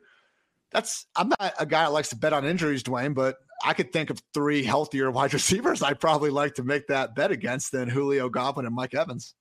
Yeah, no doubt. No doubt. Like people are reaching all over the place here. Josh Palmer going off the board, Marvin Jones. Like, what is going on? Like, I do not, I don't get some of these picks. love that we have a very good chance of getting one of Gage, Burks, Meyers, Dotson as our wide receiver six now in this ever lovely Yeah. build we got going on. Yep, I love it. And and we need it. Like we need another receiver on this team. I'd like to get two more really quality receivers in the next two picks if we can. I got a couple of running backs in the queue too, or three to be exact. I, I have Mattison, Jamaal Williams, Amir White. I'm not big on handcuffing, but if you don't force me to take Alexander Mattison in round nine to get my handcuff, and I know I have the lead back on the Vikings, and I have that locked in, like I'm okay with that. I get it in best ball why people want to avoid that, but in a season long league where we're managing this stuff, man, Alexander Mattison is one of the few guys, Ian, that if your guy goes down, you just feel fine. You're like, okay, fine, I'll plug in Alexander Mattison. Like you- feel like okay, you pr- you lose twenty percent, right? But you still have a real you have a guy that's going to be ranked in the top twelve running backs. And the other the other thing is that we got confirmation in the preseason that he is still getting the every snap role behind uh Dalvin Cook, obviously, with when Cook was resting in the preseason, wasn't a given under new coaching staff Kevin O'Connell. I'm way the thing is like Kevin O'Connell's coming from the McVay coaching tree, where my goodness, he's getting fed, fed, fed every single running back. You know, I compared Mattison to Khalil Herbert a little bit with that, but the difference is, you know, we could see Herbert actually be the one stuck in more of a true committee. It's looking like, man, if it's going to become, you know, the Minnesota Rams here, Dalvin Cook every down roll, and when he goes down, Alexander Mattison every down roll. It's not like we're doing the let's see Zeke in round three, Tony Pollard in round seven. Like when it's Alexander Mattison, who's off the board anyway, but just if he was still on there, when it's Alexander Mattison versus you know wide receivers and outside the top 60 that's a little Yeah. bit different than when you're taking you know a guy like tony pollard around brandon aiyuk and deandre hopkins and guys like that Yeah. These these guys are all over the board. There goes Raheem Mostert, like three rounds early, take him two two rounds at least. Um, is yeah. having brady enough of a tiebreaker to do gage over burks for you I could do it. And the other tiebreaker is I just want to see how far Treylon Burks falls. Like I saw a draft the other night where he went where he went in round 14. okay So yeah, I think it's enough for me. If it's if it's enough for you, yeah i'm cool with that i mean I've, i think i have gage straight up ranked higher as do you so there goes not- Jahan Dotson. yeah if gage Okay. does if gage does go then I'll just cool take. Treylon. yep It's fine. gage or burks in round freaking 12 sign People me are finally catching on to Jahan Dotson. We've been working on this a long time, Hartitz. We've been trying to get this guy up the board. dude barely well, he still at wide receiver 59 here like i know we, we were we were getting him at around 14 and 15. Like Yeah. uh, he should be in around he should be around 11 pick, you know. Um, but still round 12, it's at least getting close. I just mean relative to the other wide receivers, he's still Yeah, yeah. a little bit sure. undervalued, uh, in my humble opinion. I like how Alberto went right after us last round. We just just missed it. Yeah, just glossed right over it. Dwain doesn't want to talk about Albert. anymore, you know, Come on. Jamaal Williams, that's a good pick. We we had Jamaal Williams in our queue. We are Jamaal Williams fans uh, this season. Absolutely. So so Russell, Russell Gage, Gage, pound Russell. that bad boy. Pound that. I tell you what, if they if if, if they take uh, Treylon Burks and leave us Julio, I got no problem with that either. Oh. As we wait for that to happen, I want to shout out a few lovely sponsors.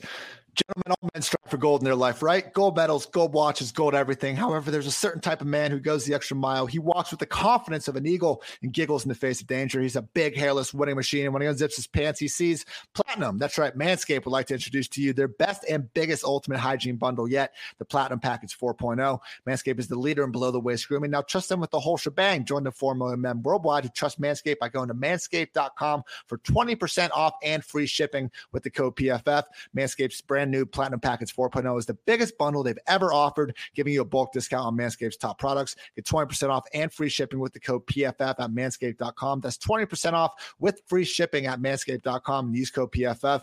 It's time you enjoyed the finer things in life and get yourself a platinum package for your platinum package. If you haven't heard by now, Underdog Fantasy is the best and easiest place to play best ball fantasy football this summer. We've all been there in fantasy football leagues. Sunday morning, and you're digging through news reports trying to figure out whether to start your stud receiver that tweaked his hamstring last week, or you have a player on your team who hasn't been getting in the end zone, and then one week he suddenly goes off for 30 points on your bench. With Underdog Fantasy, all the stress of who to start each week is lifted off your shoulders because it's best ball format. Draft your teams before a season starts and get the best score in your lineup each week. Right now, you can draft an Underdog's Best Ball Mania 3 tournament to take your shot at $10 million in total prizes. Plus, Underdog is going to double your first deposit up to $100 when you sign up with the promo code PFF. And if you play 10 of those dollars using promo code PFF, you get a free PFF subscription. Underdog drafts close before NFL kickoff. So what are you waiting for? Head on over to UnderdogFantasy.com or the App Store. Play $10 with code PFF and draft your best ball mania team today. Get ready for the NFL Week One action with DraftKings Sportsbook, an official sports betting partner of the NFL. Bet just five dollars on any football game and get two hundred dollars in free bets instantly. And now everyone can experience the thrill of DraftKings early win promotion. Get up seven, you win. Bet on any NFL team of your choice, and if your team leads by seven points at any point during the game, you get paid instantly, even if your team loses. DraftKings is safe, secure, and reliable. Best of all, you can deposit and withdraw your cash whenever you want. Download DraftKings Sportsbook app now and use promo code PFF to get two hundred dollars and free bets instantly when you place a $5 bet on any football game. That's code PFF only at DraftKings Sportsbook, 21 or older in most eligible states, but age varies by jurisdiction. Eligibility restrictions apply. See DraftKings.com slash sportsbook for terms and resources. Gambling problem, call 1-800-GAMBLER. In Tennessee, call or text the Tennessee Red Line at 1-800-889-9789. In New York, call 877-8-HOPE-NY or text HOPE-NY 467-369. One per customer, minimum $5 deposit and wager. $200 issued at 8 $25 free bets. And finally, everyone, our newest partner is revolutionizing the world of sports betting and fan engagement by making sports fandom profitable. That company is SimBull, the stock market for sports. SimBull was a PFF sponsor last year, and they are back for this football season. SimBull lets you trade pro and college teams like stocks and even earn cash dividend payouts when your teams win. SimBull took the throw of sports betting and combined it with the profitability of the stock market to give you a platform where fortune favors the fan. Download the SimBull mobile app for iOS by searching S I M B U LL in the App Store and use code Ian to receive a free team stock valued up to $150 upon signing up. The PFF team is even getting in the SimBull market themselves this season. Create a free account, enter code Ian to get a free stock valued up to $150 and compete against the PFF Forecast podcast this season on SimBull. Round 13, Mr. McFarland, Julio Jones still on the board, Treylon Burks still on the board. What is going on? Yeah, we got Burks on the board, Julio on the board, Jakobi Meyers on the board, uh, Isaiah McKenzie still there, Zamir White still sitting there. Um, got a couple tight ends in the queue. So uh, we've got uh, the guy with Patrick Mahomes took Dak Prescott, you know, yeah. as his second quarterback. so that helps, you know, that helped us out a little bit. Wan'Dale Robinson in, in, round 12. I think that's the earliest that I've seen Wan'Dale. Um, but definitely, like he was in play. I had him in the queue.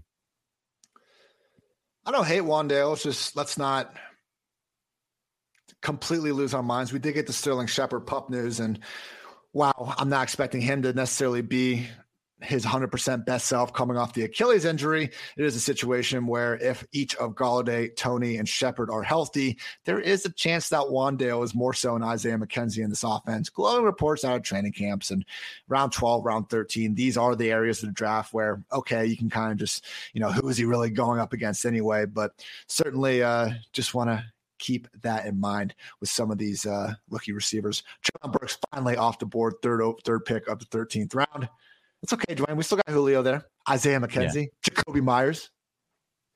So there goes KJ Osborn. Not a bad pick. Yeah, I, I, like getting Julio here. The only other thing you could talk me into would be Zamir White. Like he's kind of the last guy uh, as far as running backs go. Um, to to, yeah. to have another one on the squad. And there goes Foreman. What are your thoughts? Yeah, Zamir White's the kind of the last much. one. about to say. I think we take him here because really, if, uh, if Jacobs got hurt, Zamir White would be like an upside RB two potentially. Yeah, and the problem is, like, if Julio goes behind us, we're probably still getting McKenzie or Hamler or one of these other receivers to come back. Yeah, I'm cool with that. All right, you want Zamir? Let's go Zamir. All right, we'll make a little pivot to Zamir. I think that's the right move. I was excited about Julio, but just sitting there while you while you were reading the ads, it gave me a chance to like really look at the at, at our board. I think that was the right pick. I'm cool. I mean, yeah, Zamir versus anyone else. That's gonna yeah, be like there's no I'm getting you to draft Darrel Williams, right? no. And look, Tyrion Davis Price, like I have him in the same tier, but there's just less confidence, you know, yeah. um, around what they're really going. We have no clue what the 40. It, Tyrion Davis Price could be the starter for all we know, but you know, the way the 49ers do. Uh, but yeah, it's, uh, it, it was tough to, to pass Zamir White there because he's at least, he's got some positive momentum behind him. He is the true cuff to, to Jacobs. You're to have Ameer Abdullah handling that passing down work. Um, but if Jacobs falters or gets hurt, which usually he misses a couple games a year, you know, you're to get some good usage out of Zamir White in a good offense. And to your previous point, we don't have enough situations in the preseason to know the full picture. There is a chance that Ameer Abdullah's role is as the two minute, you know, 10% pass down back, as opposed to the every yeah. single third down, you know, we're throwing him the ball 70 times this year, pass down back. So I do think uh, Abdullah could be a slight throw on the side. Ty Montgomery has a similar potential. Uh, but Zamir White, I mean, Zamir White's basically, if we just want to keep going with the New England versus Las Vegas kind of stuff, like Zamir White is 13th round Rhamondre Stevenson. Yeah, I agree. Yeah, per, yeah, that's a that's a perfect comp, right? Now he probably doesn't have the passing chops, but to your point, it's still in the range of outcomes. We don't know for sure what yeah. they're going to do with these guys. There goes Julio. I, I, was hoping we would still get him to come back just since we had Brady and how late he was there, but I still think Zamir White was the right pick based on the way everything's falling we still have a chance at Jakobi Meyers, Isaiah McKenzie. And those KJ are, Hamler and Christian Watson are way down the board. So one of those will okay. be there for sure. That's why I felt good about it. Looking at the queue, like neither one of them are even on the page yet. So I knew at a minimum we get one of those two. Um, if we get lucky, it's Isaiah McKenzie or Jakobi Meyers. I'm a I'm a fan too, Dwain, of the the about having those sticker drafts. You know, when you just actually uh, are going up there and you're doing it live in person, like people are kind of then working off their own rankings, their own ADP. It throws a it throws a wrench into all this. Yeah, yeah, yeah, it does. Um, what are your thoughts on Robert Tonyan? Like, you know, I, have just kind of left Tonyan. him alone. Yeah, Tonyan, whatever. Um, you know, I got Okwuegbunam, so you, you you've got Tonyan. So any thoughts? Like I just I, I just never take him. Like I still have him sitting in the same place. I haven't moved him down, but it's like I just I never take him. I get him uh, in best ball if I happen to have Rodgers slide. Otherwise, not a ton. Maybe we should get a little more. He is uh, practicing and stuff. I'm I'm not sure if he's to be full go in week one. It does seem like I mean, that was the problem, man. Last year, like his role, like the same thing that made us low on, that made me low on Alberto and looking at Cole Kmet now and the concerns we have. It's that way because of Robert Tonyan. So that's the concern. And yeah, maybe Rodgers. And I, I could see, I mean, since LaFleur got there, there hasn't been a tight end get even 60 targets in a season. I could see Tonyan getting there but I, I, don't think he's going to 90 or 100 or anything. So really, Robert yeah. Tonyan, he's he's an injured version of uh, you know these Gerald Everett, Tyler Higbee, Irv Smith. I guess Smith is also banged up, but it's a thumb, not a freaking knee. So there goes Stafford. That's what we need. We need these guys with, with one good quarterback. Like this, this person took Lamar Jackson around five, and then they just took Stafford. Uh, the guy behind him says, "No, I'm not doing that." Comes back with Jakobi Meyers. Ah, so. Quit That's okay. We still me, got a. Uh, it's all right. We still got McKenzie on the board. If we can't get him, we'll go Hamler. We'll go Christian Watson. One of those oh, two. McKenzie's so bad. Team nine still needs a quarterback. Take one. There, there goes DJ Chark. Who's even? What are they getting? Cousins. Yeah, they they need. They, yeah, there we go. Kirk Cousins. Cousins. Again, like you wait till round round fourteen and you get and you get uh Kirk Cousins. Hold on, when Isaiah McKenzie's so bad. Wide receiver yeah, 69. Oh, that'd be so nice. Come on. He's at the very top of the queue. No. So if this guy has a panic moment, he doesn't know what he's doing. There we go. He took Trevor Lawrence. Have him. Boom. Let's go. Let's go.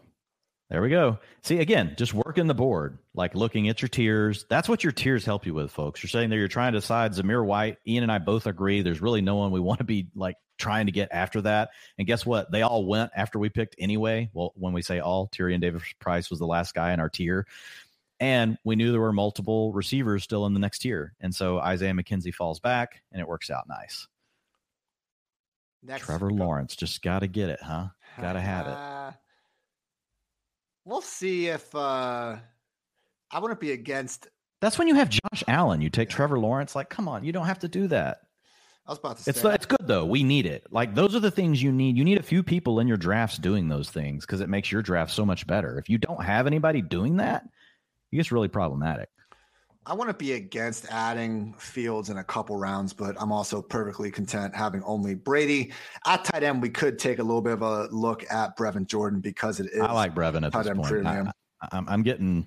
I'm I'm not like getting overhyped on Brevin, but I have a really good feel that he's going to get to that 80% threshold, which gives him a chance, right? That means if he has anything in the tank at all, he's probably going to finish close to, to the top 12 tight ends. And this is a tight end premium where he could come in handy, man. We could end up flexing that guy. See, in July, I wrote an article on which tight ends have a chance to actually lead their team in targets. I think we did a podcast about it. And the tier one legit chance to lead the offense in targets Kelce, Andrews, Kittle, and Pitts. Where, where did Brevin Jordan end up in this? I might be hyping up an article where I didn't even do a good job breaking down the freaking thing. You tried to suppress my my my Brevin Jordan ranking at one Ah. point, but I can't remember. I, I think you actually did have him in this article. I thought you had him in like the third kind of He was down, down tier four, most likely number four pass game option with Alberto and uh, Gerald Everett, amongst others. But So- we have complete unknowns around Nico Collins. You got Mechie gone now since you He, wrote. he has a much wider range of uh, outcomes. The concern is that here's the concern: Pep Hamilton was their pass game coordinator last year. He's their offensive coordinator this year, and Brevin Jordan never even reached sixty percent of the snaps in a game. He's had the routes going on. I believe Pharaoh Brown has been hurt though. The concern is that Brown, Pharaoh Brown did play some in the, the first preseason game, so we need all right. So the routes maybe are the still, second one too. the routes are moving. Uh, there goes Justin Fields off the board. Hey, when Brevin's going at this range, that's fine. Yeah, Again. I, I think he's a priority late round guy in this kind of format. And in the home leagues, if any of you are listening and you're going to play in like a 15 round home league where you got to take a defense and a kicker, don't worry about Brevin Jordan. But remember his name in week one. if you're if you don't like your tight end and the guy actually has a game, like just remember you just heard this pod. There's a good chance, right? He's going to be out there on the field for a ton of the routes. And if you see it, then you know a lot of people won't know what to do about it, but you'll have enough information to know, okay, like this is probably real. We're going to go ahead and go after him. I think I saw his phone screensaver is like the list of tight ends that got drafted before him. See, I like that. That's some Ian, that's some Ian kind of swag. That's some, that's some shit Ian would know that I, I don't have any clue about. Like that's the kind of this is kind of stuff like you that you definitely dig up that I would never get. Not you dig up a lot of other good stuff too, obviously, but like those kind of things, like Text I don't see any of that stuff. Yeah. Well, yeah. Anyway, sorry. Ah, you're good. That's funny. Matt Ryan, QB 18, Tua on the board, Mac Jones on the board. Yeah, we're we're definitely not taking a quarterback at, the, at this point. That's fine. Don't need one. Dude, I love three guys that we have in our queue: KJ Hamler, Christian Watson, Brevin Jordan. Yeah. I like all of them. Uh, And and that- honestly, we, we should just take the one that's the low, this the highest. So Christian Watson, then KJ Hamler. Where's Brevin? If you just filter on tight end, you still got Noah Fant and Hayden Hurst sitting out there. Okay. Damn, 198 ADP for Brevin. I. I think we have a much better chance of Brevin coming back to us. I agree. And man, could you imagine like how excited you're going to be about KJ Hamler if something happens to one of the other two receivers in Denver? Dude, he could it's There goes the guy. I mean, I, I don't I don't think he's gonna be the guy. I'm pretty sure it's gonna be Sutton, Jeudy, Hamler. Hamler's really freaking good though. Like if he gets 90 to 100 targets somehow, which is not impossible.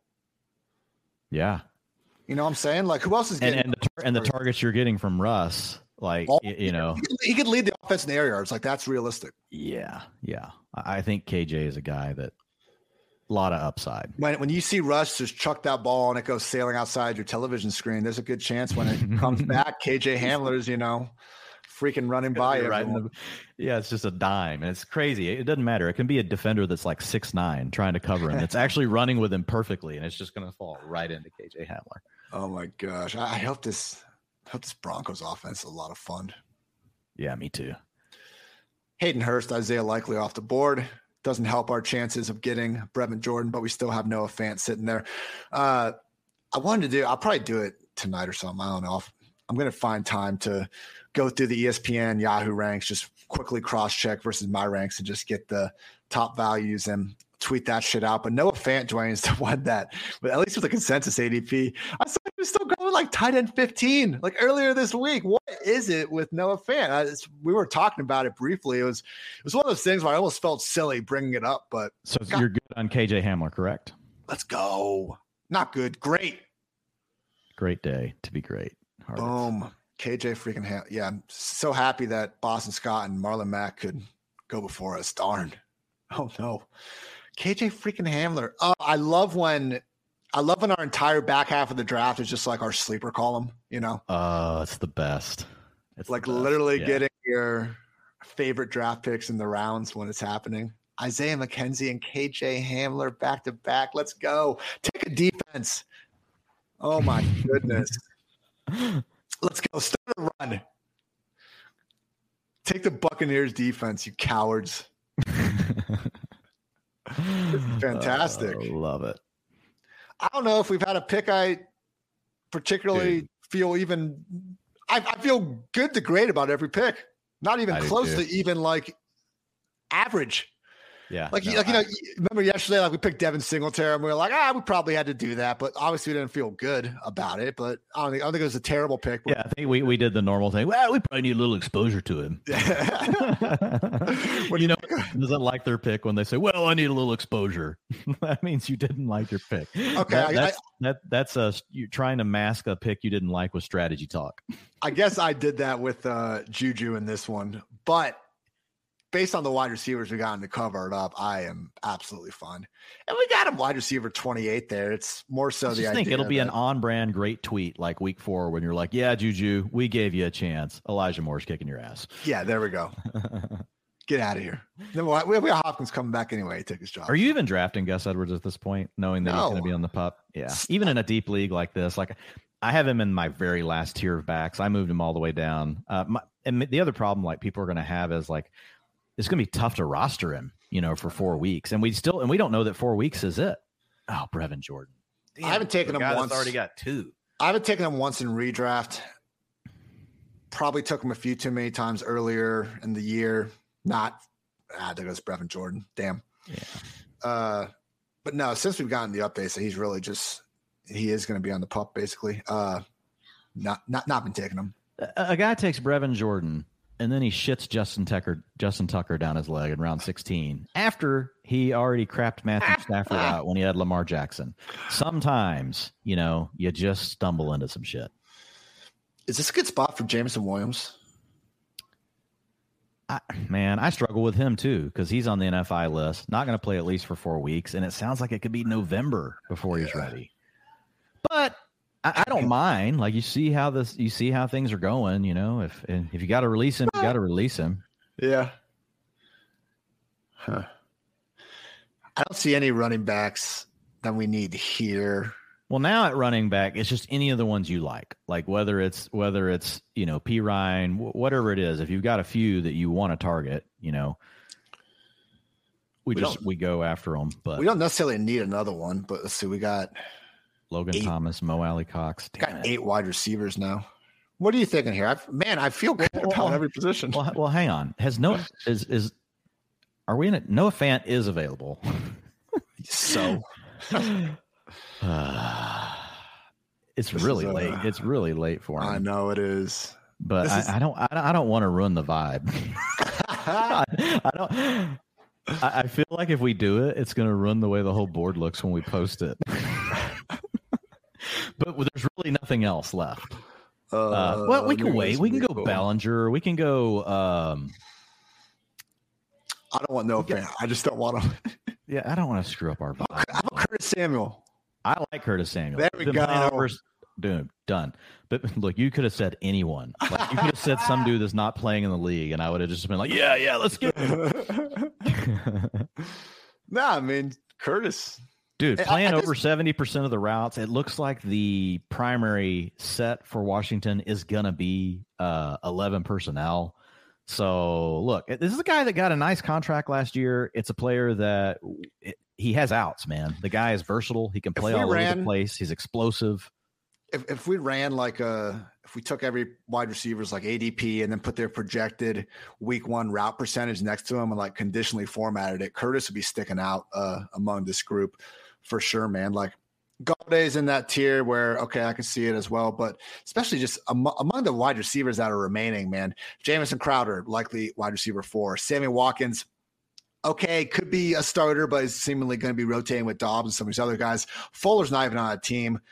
You could throw Corey Davis in there, but I have a hard time believing it's really going to be, you know, I I could see Elijah Moore being the one, Corey Davis losing some snaps to uh Garrett as well as uh, Berrios as well. Just a lot of guys, Dwain, plus like Bears wide receivers, but who really wants to deal with that?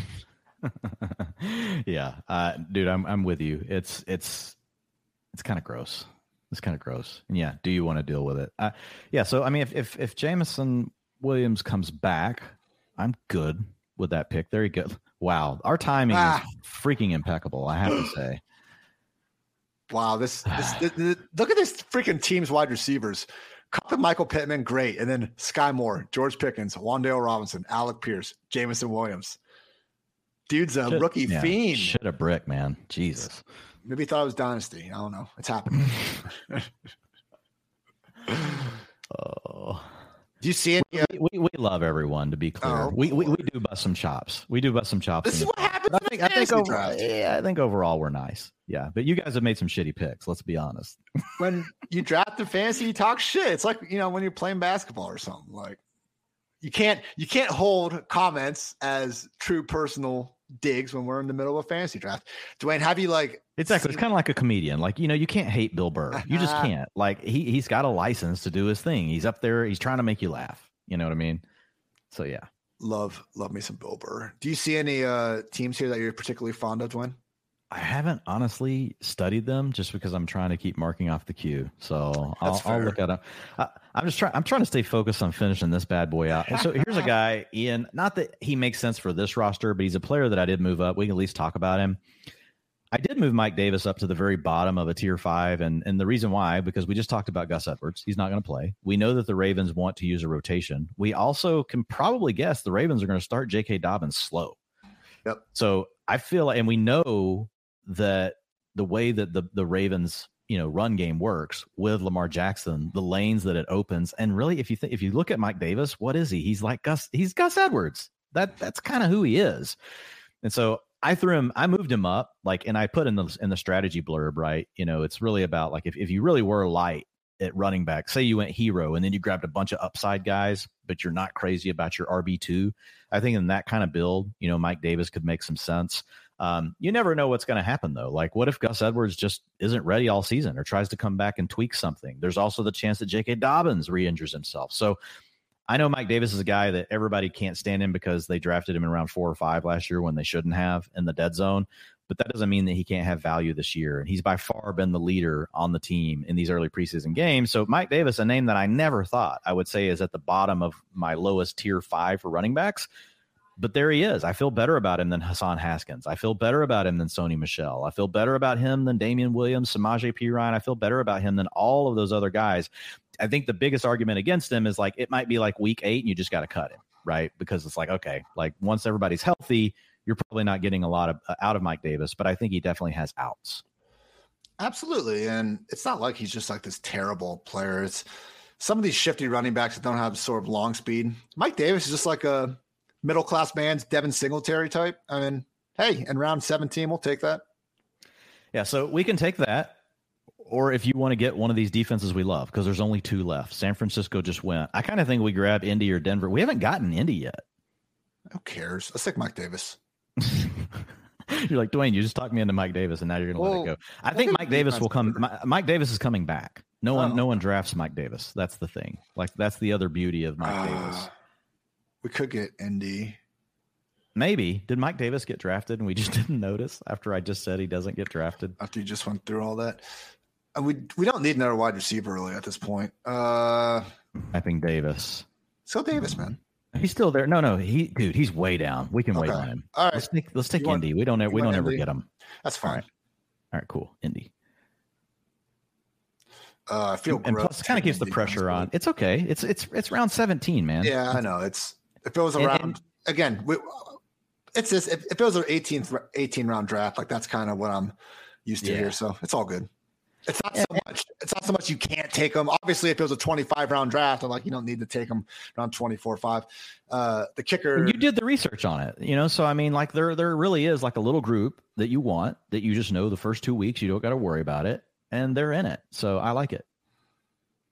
Indy defense, as long as it, So- what's what uh oh yeah Shaquille Leonard. Hopefully he's uh back in action before too Boy, that's I know throwing he's me gonna off. miss- I know he's going to miss a throwing me little bit of time, but man, anytime you can get uh Trevor Lawrence and Davis Mills to start the season, can't be hating on that too much. Any any thoughts on this uh, lingering issue with Darren Waller? Now he's changing agents. Do we think we could get a hold? Is this a is this really a hold in situation and we don't know it? And maybe we should be thinking about Foster Moreau. Ooh, Foster Moreau would instantly be in that tight end two conversation. He'd be in the high end tight end two conversation you're if that you're not wrong. You're not wrong. Um, because I, I wouldn't mind having one more tight end on this team. We obviously need a kicker. So I've got just a bunch of upside guys sitting in the queue. I've got you know Trey McBride. I've got Dulcich. I've got I've got Cameron Brate because we have Brady. But I don't I don't even know that Brate's going to be on the field enough. Like I don't I don't know what the splits are going to be like between him and Kyle Rudolph. One of them is probably going to work out, and we can just cut them if they don't. I, I don't I don't mind the uh, Foster Moreau call though. I think Yeah. that one could be there for us. And again, like I, I know with Dulcich, like we're not trying to predict that he's going to be good, but there really is a chance that Albert O is in in the doghouse so bad that we could look up week one and just be like, well, crap, Dulcich already had fifty percent of the snaps, and then all of a sudden by like week five, we're like, oh man, seventy percent. So Is doghouse the right word? I mean, or is Alberto just not as? I, I think he's just not as as all of us thought he was. I, I don't know. I, I have no clue. I, I don't know that it's uh. that. It's I. My guess is his capability as a receiver are fine, and I think there's crap that the coaches don't like. That you know whether it's the blocking, they're trying to give him more reps. Well, you know, it's man, that's the thing. It's so hard to say with these things. We're we're, we're purely speculating with anything we say here about Alberto. That's like the uh, um, Charles Barkley. I'm not. Uh, uh, yeah, I'm positive, but also I'm not. I don't really know what I'm talking about here. So, oh, yeah, like, also I'm just guessing. But Like he just kept hanging on the Mavs to still win that series, even after they got way down. Uh, you know, because you know the Mavericks beat Phoenix, so obviously he was excited against Golden State, and he just kept he, he like down, like the Mavs were still going to win that series. I uh I watched more basketball before I moved in uh with my lovely fiance when I was still living with dudes and just like whatever game was on that night would always go up. And man I, I tell you what Dwain the one thing I missed the most about being more of a casual NBA fan was just uh listening Charles and Shaq and those dudes just go back and forth. I know I can just very easily start watching them again and maybe I will if I'm uh, actually missing it here but Ronald Jones off the board round 18 where Pacheco go Uh, I think Pacheco went Round round 10. 10. Ah. Yeah. Yeah. So 10 11 is basically where Pacheco's settled in now.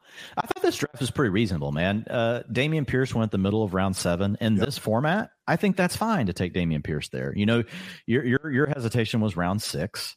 Mhm. Um, so Abdullah just now goes. There goes uh, the Den- the Dallas defense. So we could have actually had the defense come back. It doesn't matter. Mike Davis is still there. Do you want to go ahead and take Mike Davis here, then come back with Foster Moreau, then take our kicker, or do you want to get yep let's uh, do that who, who's the highest in the queue? let's go Mike Davis All right, let's go ahead and grab Mike Davis. hell yeah Got him on there. Seriously, folks, Mike Davis is a guy we could look up at week one, and you won't know what to do in your waiver wire because you won't know how long it'll last. But we could be like, wow, Mike Davis is the RB one for we don't know how long, but for some period of time on the Ravens. Like it could happen.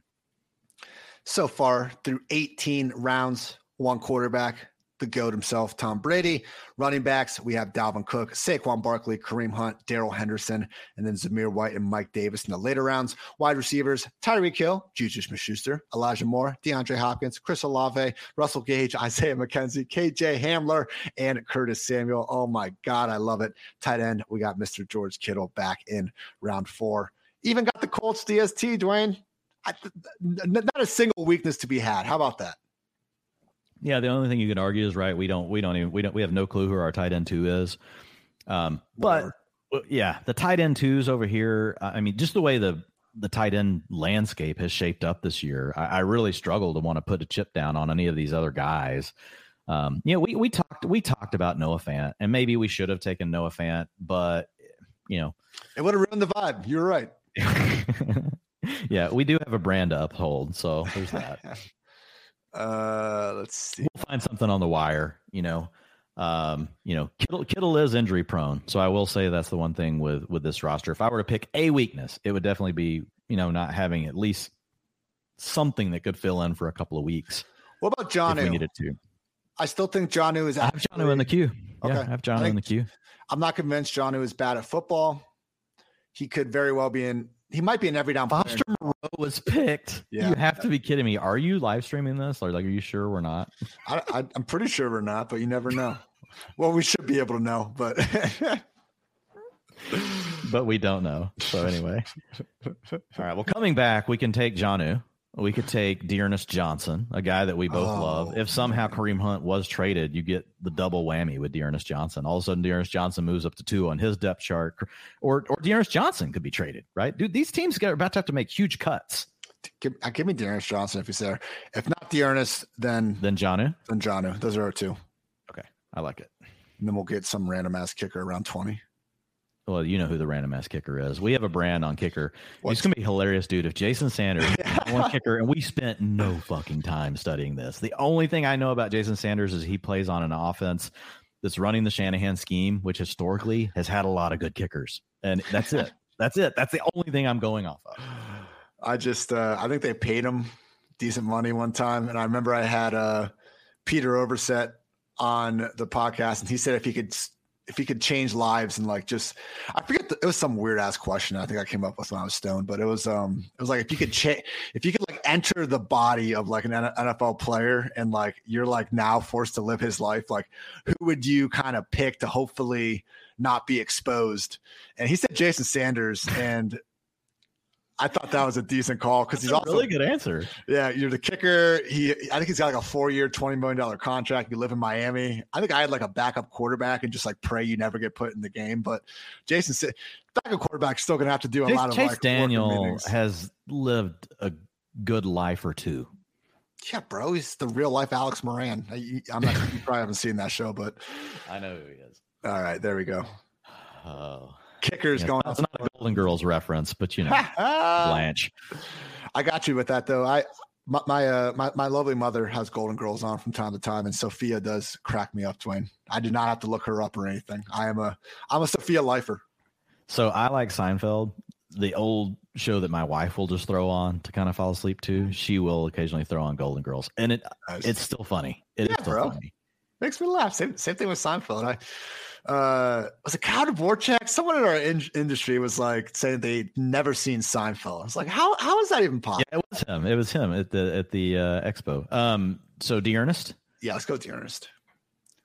Like, again, I, I Jonnu has a chance, sure, but like Jonnu's ADP isn't going to boom between now and week one. Like D'Ernest could feasibly be, yeah. Who knows where he goes and what he could actually be? What if the Chargers call and they're like, "Yo, D'Ernest, like mm-hmm. you're our RB too."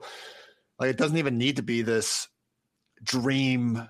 See, even in the last scenario. couple rounds, like thinking multiple steps ahead like this, like like what happens? You know, I mean, obviously the way the the way Jonnu spikes is if Hunter Henry gets hurt, right? The way these yeah. tight ends spike is if the starter on the team, you know, goes down. D'Ernest right, has that has that special out special out um, for us there. I'm gonna fill up this queue with some kickers because I, I know there's no way Hartitz would do it even if I asked. I just let uh, us time out. it would have to pick one for us, but I would not be responsible for having done it. Uh, I just, you know, but uh, yeah, one of my top 10 draft tips always consider the player's best case scenario. And uh, it was mostly a thing about running backs. There's, when you get into like the RB four and five range, you have these types like your JD McKissicks. And okay, there is a lineup construction where JD McKissick and you just need that floor. If you have like nothing at the position, okay. I mean, that's why we were taking Brian Robinson over JD McKissick though earlier in the summer. Like there are certain running backs that really are going to have a tough time giving you much of an upside at a even in a best case scenario. So in those tiebreakers, take the one that you think actually could be the heavier handcuff and at wide receiver, you know, guys like Tyler Boyd that are going outside the top 50, sometimes even the top 60, where they're in a great offense. They're going to be a reasonable flex, even normally, and they have that upside for so much more, just one injury away. Same thing with Isaiah McKenzie, same thing with KJ Hamler. Same thing with Russell Gage, man. Like all guys that we managed to uh, land on this team. Even Curtis Samuel, like just one after another, Dwain, knocking them down. Yeah, I, I, I love, I love the squad. I, I have t- had a couple seconds now though to like kind of reflect on these teams. So like, let's start off. uh Like team four like structurally, like the way they built their team, Ja'Marr Chase, Deebo Samuel, AJ Brown, Allen Robinson, Jerry Jeudy. So they're clearly going to flex two receivers, right? And they played into their strength, getting Judy as their wide receiver five, then gets Chase Edmonds in round six, which I really like. Um, you know, we love Chase Edmonds in round seven, but I'm willing to take Chase Edmonds in a build like that in round six now. Where I think a little bit cute is coming back and grabbing Brandon Aiyuk you know, in round seven. Like you've already got five, and I get it. We like Aiyuk, but it's going to be a run heavy offense. We got questions about the quarterback. Yes, we like Aiyuk's talent profile. Like him a lot better in round eight. Don't necessarily think it's a. I'm not crazy about making that pick. I, honestly, I would have just taken Dameon Pierce. I would have had Chase Edmonds, Dameon Pierce. Now, to their credit, came back with Devin Singletary, Antonio Gibson. Look, we can grab about Antonio Gibson. At the end of the day, you know, and I wrote about this, you know, whenever I updated his rank, you know, we have our strategy blurbs in the in the app, you know, and in the uh, you know, the PFF plus tool. And I basically wrote, look, he still has the profile, right, of this receiving down back that could be good. He's just in the doghouse right now with his coaching staff. Like a lot could happen that could ultimately mean at some point in the year, Antonio Gibson's going to have value. So I'm I'm fine with it based on his build. Then he gets Pacheco, got a good quarterback by waiting like we did with Russell Wilson, same round as us in round 11, then Tyler Allgeier. So that, that's like, a bad pick, though. The Allgeier pick, man. You could have had Gerald Everett there as your first tight end, which still would have been a reach. But now I have to go to Evan Ingram, Isaiah Likely, Daniel Bellinger, and that's it. That's the only rough part. Yeah, yeah, he, he definitely had to punt tight end, but overall, I like the way the team was built. Yeah. Not not every pick that we would have made. I also liked uh, Team Five structure I don't necessarily like some of the players they took, right? Ekeler, Aaron Jones, Conner, we're both good with that, yeah. right? But then Darnell Mooney, definitely they're higher on Mooney than us. Well, round six, Terry, Terry McLaurin, then round six, Allen Lazard, right? You know, I mean, I'm just not taking Allen Lazard in round six. I, I get a, a, value on Mahomes, get a value on Amari Cooper, then Robinson, Brian Robinson, like that's fine. Like we like Brian Robinson round nine. I like Irv Smith. You you missed out on tight ends. We we both like Irv Smith. Then Davante KJ. So like it's a fine structure.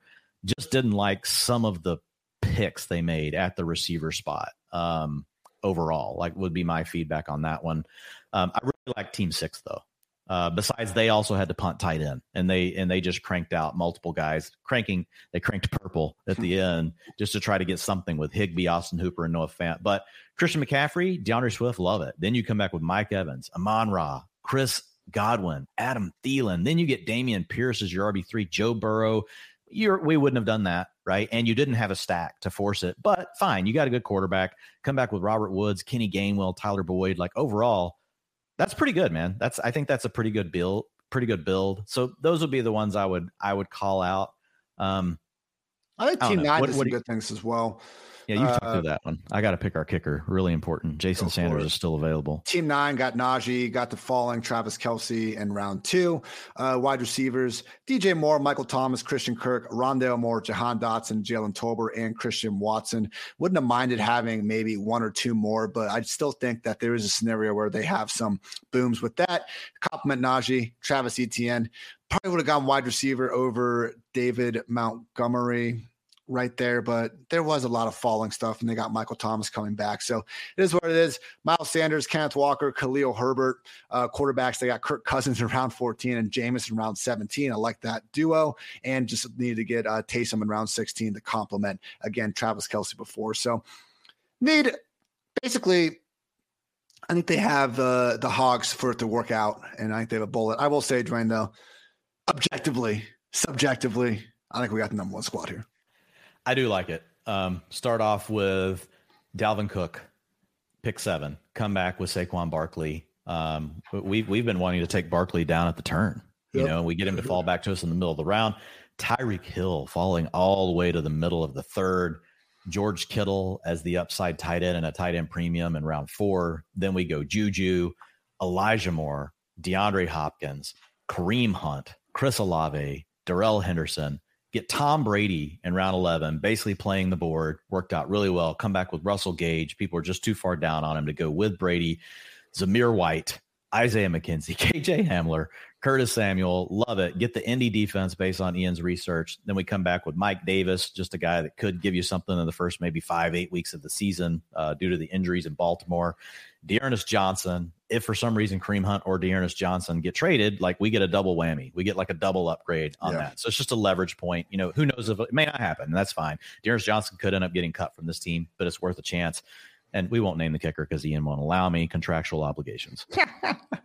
great day to be great. That's going to wrap up this edition of the PFF Fantasy Football Podcast. So I think this will be live probably Saturday or something. So if you're listening to this now, I sincerely hope that your fantasy football draft season is going well. I hope that we have helped you and go freaking win some championships. Any final words, Mr. McFarland?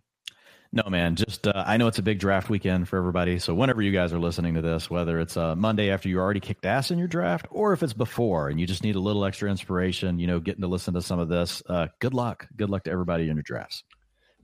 And with that, we're gonna wrap this up. Thank you again for tuning in. Until next time, take care, everybody.